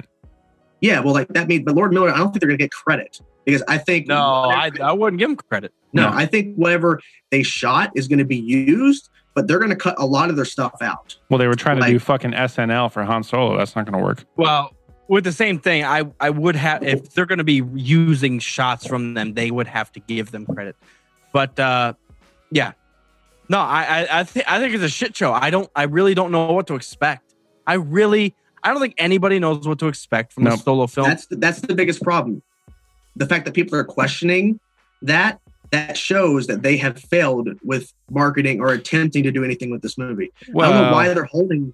Maybe Ron Howard is still working hard in post production and they're not ready for a trailer. But there's rumors every fucking day now. Trailers coming soon. Trailer coming soon. The Super, what Super Bowl is what? Super Bowl this Sunday? Is it this coming Sunday? Next Sunday, Yeah, well, that's what I'm saying. No, Next- it's in like, two this weeks. Coming Sunday. Oh, but two weeks. they could easily do that. Do, they could do that, or they could put it out before the end of January. But they should have put out a trailer before the Last Jedi. teaser. They should have yeah. been Yeah, they should have put out a teaser, then a full trailer in front of Black Panther or something. Yep. Get the ball rolling. But I don't know why they're waiting so long to do anything. Like they keep teasing it. Why can't you? Why can't they just give us something? Just put it out on man. YouTube. I don't know. But maybe they're worried just like we are. Maybe they're They so probably are. scared of whatever the trailer, whatever trailer they're working on. They're like, oh my god, if this does not hit, oh my god, if this is not good. They probably just should have bit the fucking bullet when they fired Lord Miller, pushed it back to goddamn Christmas, and just keep Yeah, all should- the Star Wars movies at Christmas. And I think it's in. I don't think it's too late for them to push it back because there's no official marketing yet. Yeah, If- true. if I they- know. I, I c- I would. I think we all agree that if they were to push it back and it was a better movie, it's Yeah. fine. I don't want you to put out some bullshit in April Mhm. or whatever the fuck it is. May. They may it be better than it was in April. Fuck off. Stop. No, no, I, I no, I truly, I truly agree because it, it's not something you can mess with. It's Right. Star Wars. Right. Yeah, It's, it's on another level, Yeah. and you need to step the fuck up and make it right. I don't care how long it takes. It's Mhm. not a video game where you can just add DLC. Nope. it really isn't. and we've You even can't- seen how a video game with adding DLC works out. It's still not that fucking great. It, it's it's heroically bad. Adding DLC is basically an extended cut, which yeah. So, uh, if they don't knock it out of the park, but yeah, they, they if they if they don't feel confident, which they don't sound like they're confident with that really crappy synopsis and no trailer yet, they need to announce like right now we're pushing it back to December because there's no because there's no official marketing because see that's where Fox fucked up. Fox puts out a new Mutants trailer. They push that movie back till 2019 after after a trailer is already out. Yeah. So they they they no one's going to remember that, that trailer. they kick themselves in the balls. Like everyone's like, oh my god, this this crazy horror mutant movie, and they push it back. They have no official trailer. Push it like what they could do. They could do a little bit of a teaser. Like how are you? How do you even have that trailer to put out? And Yeah, you're so- not even fucking ready. well, they put a trailer out. They did some test screening, and they weren't fairly happy, so they pushed it back. Here's my thing: if what they could what they could do is they could put out a teaser, and at the end of the teaser, announce December. Push it back then. Put out a teaser, giving us a little taste, and then at the end it says December. It doesn't say, or they could just put out a statement as before the trailer drops. We're dropping a trailer tomorrow. We're pushing the movie back to December, but you're getting a trailer tomorrow. That would at least set us up for okay. We're getting, we're finally getting a trailer, but we're have we're going to wait. Yeah. we're going to give Yeah. Ron Howard more time. Yeah. because Yeah. I feel like with them rushing him back in to shoot eighty percent of the movie or more, you're you're not giving him enough time. That's my guess. Yeah. All right, man. It's all I, fucked, I, man. I, I have one last one last thing, man. yeah. So I always put the guests up against something, Oh, and this is going to be easy for you, uh, I believe. So Marvel and DC, hmm one superhero each. yep. What do you got? Favorite One, or my favorite, or what are you what are you what are you asking? Just I. That's that's the question. I'm not. One hero from each. this is the Sam Adams asking this question right now. I, I, I I will just say I will just say uh, a favorite because Batman clearly on one. Favorite for Batman, each, yeah. DC, Batman easily. Marvel, I honestly have I flip back and forth, but I think my favorite Marvel character, I think, is Spider Man. Ooh, I love it. I love it. I love it. Honestly, Wolverine. I when I was watching uh, when I was young, I was watching the animated Spider Man. Logan, dude. Logan. uh, X Men, the animated series from the 90s, Batman, the animated series from the 90s, all those.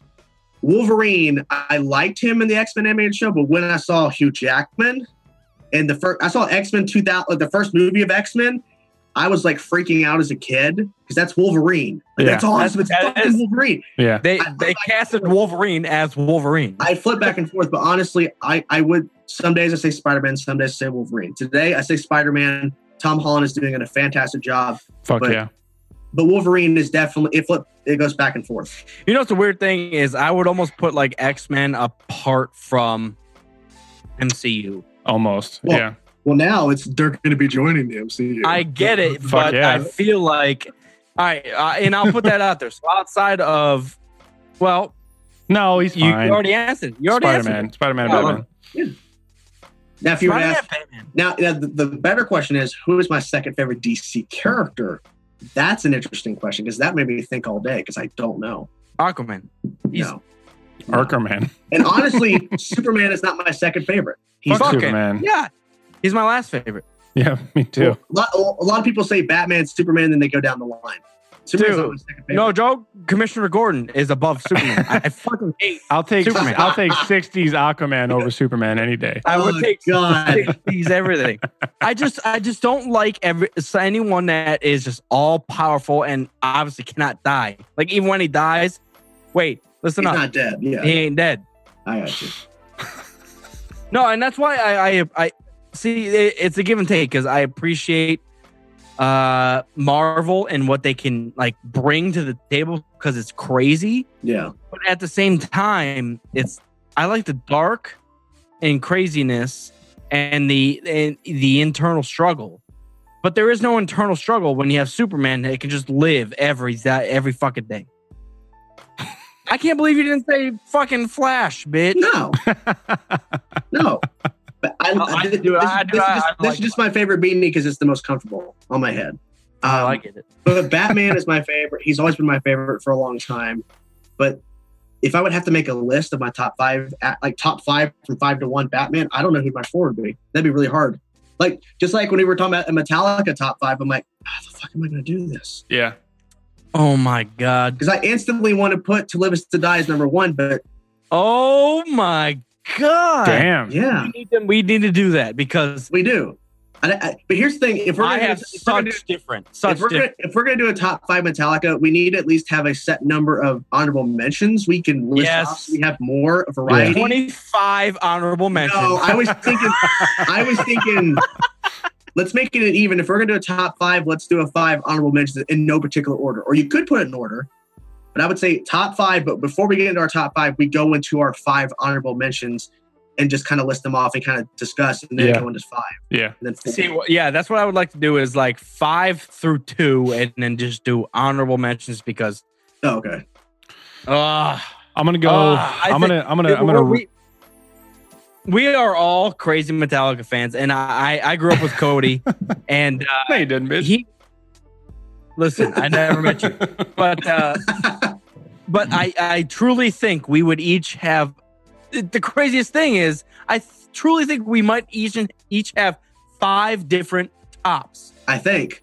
Yeah, and, and if we do honorable possible. mentions, I think our honorable mentions will probably be completely different too. Maybe Yeah, you know, because I was I think there might be like, I think there might be like one that hits all of our top yeah. five. Yeah. Whether whether it's in honorable mentions or, or at least in the top five, we'll at least we'll all agree on one song at some point. There's at least Yeah. like like That my number one. three is your number four, his number two, something like that. Where okay, Yeah. this song collectively is something we I. But who knows? But I don't. But my my thing was I didn't want to just pick a song just because it's popular. I wanted to pick a song because what it means to me. For you. no, yeah. that, and that's uh, exactly what the list. That's the hard part. That's the hard part. It's like trying to figure It's- out Your top five, because Like, I can you tell had to you listen. If Inner you had Sa- to listen to five, and then we got to do Enter uh, Sandman top five is- BT Bams. Enter, Enter Sandman is not even close to this list. No. Sad but true. Out. Uh, no, I, I'm tired of that song. Um, Seek and Destroy. It's probably out of there too because I'm tired of hearing it too. Like listen. it's gotta, gotta Listen. Seek and Destroy is whoa, in there whoa, for whoa, me because that's the one song that got me into Metallica in the first place. So that's up there. and sad but true's in there for me because are you fucking kidding me? No, I'll, I'll, I- I'll I'll sing it. I'll sing it when I saw him last year. I sang it last year with Yeah, him. yeah, yeah. But what? But when it's outside, I don't. I don't go to Sabbath and go. I want to hear some Metallica. Sabbath No, No, no, no. I, I, I, hear actually you. do but I that think- kind I of think- frequently, actually. I think it's most uh, listenability. So I think if if I had five Metallica songs that I had the rest of my life, to listen to. I think "Sad but True" might be in there. I couldn't do it. I blew my brain. All right, out. well, well that, that's the sneak, that's the sneak peek because I I Yeah, I, sneak I, peek, and we're I am stopping. consider- I am considering that because I uh It's tough to it, choose. it, it, it differs. It differs from everything I know from Metallica. I mean, you hear the Master of Puppets and everything else. So, uh, um, uh, yeah, I, I might, I might consider that. So, Batman is the uh, Black Album of DC. um, I'm. Uh, I was actually No. thinking about that while we were talking about Metallica. I would say Batman and Doctor Strange. Ooh. And I was thinking about the Ooh. Hulk because I like the Hulk, but like I like him as a hero, but in terms of his personality and is there a struggle and his backstory, eh, I was kind of thinking Doctor Strange a little more interesting. So I threw him in. Batman and Dead, Deadpool. Done. in. Ooh. We all agree on Batman. Yeah, everybody Batman agrees on is Batman. DC. But our, but off, our- Forever. I like the- Batman is DC. I Yeah. like, yes, but I'm saying is I like the fact all of our choices of DC is the same, but all of our Marvel choices are completely different. Yes. Well, that shows you that if Batman was not in the picture for DC, I would not give a single fuck about them. Damn. oh. Oh. It's Just the, for you. issue, Just for you. Just the for issue you. is I'm just fucking because- around. Oh. the issue is because the other fuck that we should f- consider is Superman, No, who is- fuck him, dude. a bitch. Okay. yes. All right, you guys. in any we case, appreciate you guys for tuning in. We got Chainsaw on the motherfucker over here. Uh, we appreciate him. And it, well, what are you gonna say about that? Chainsaw, where you come from? What do you got? Where'd I come from? Where do you come no, from? no, I mean like Where did uh, you go? Uh, where, where, where Eye can we find Joe. Chainsaw Chainsaw Reacts, YouTube, Twitter, Facebook. That's where I'm at. Chainsaw. just chainsawreacts.com slash internet. I wish I had a fucking website. I'm not cool enough to have a website. Eh, you don't need one, man. Just all the all the profiles at Chainsaw all the Reacts. Yeah. social media. I'm gonna I'm gonna start selling merch soon. It's gonna be fuck Rogue Squad Pod on the shirts. Yeah. Dude, I would legitimately pay for that. We actually might steal that would love idea and make that as our own merch. going cha- a chainsaw being chopped through your logo. Just fuck this podcast. Yeah. yeah. fuck the podcast, bro. they don't go. They don't go to town on shit on I'm this for it. I'm What's for the it. point? Well, I'm for it. Anti Superman League. God. I'm for it. Batman sucks. Chainsaw, you know we love you, man. I appreciate you coming on again. Appreciate you dishing out your thoughts on Last Jedi. I'm glad that you're uh you're in the camp that's positive for new movies Of and course, some I'm not risks and some Jedi, goodness. man. I'm not, a, I'm not a baby who can't accept Yeah, change. You're not a child. I appreciate that very much. Even though you have that beanie on, I appreciate that. Appreciate it. We love you, man. you ain't a bitch. Thanks everybody for tuning in. Uh, Rogue Squadron podcast. We do have a group on Facebook, so if you're not up in that, or make sure you join.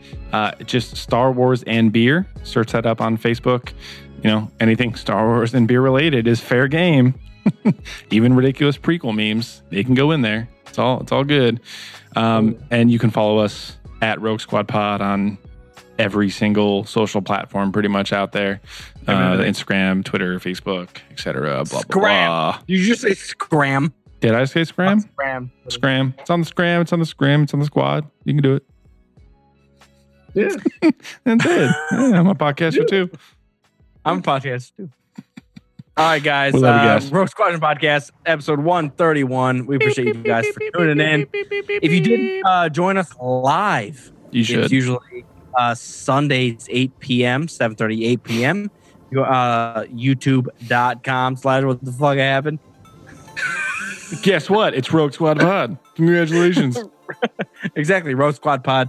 Uh, you can uh, join us live as many guys or humans did tonight. And we appreciate you guys uh, reaching out, honestly, Uh because we uh, like to hear different ideas. I'd like to hear your th- terrible thoughts on Last Jedi. And, and, uh, and, uh, oh, yeah, you already said terrible. Luke was a All right, bitch. guys. Episode third. Uh, what? Yeah, yeah, you thank, dude. cheap, cheap, cheap, cheap, cheap, cheap.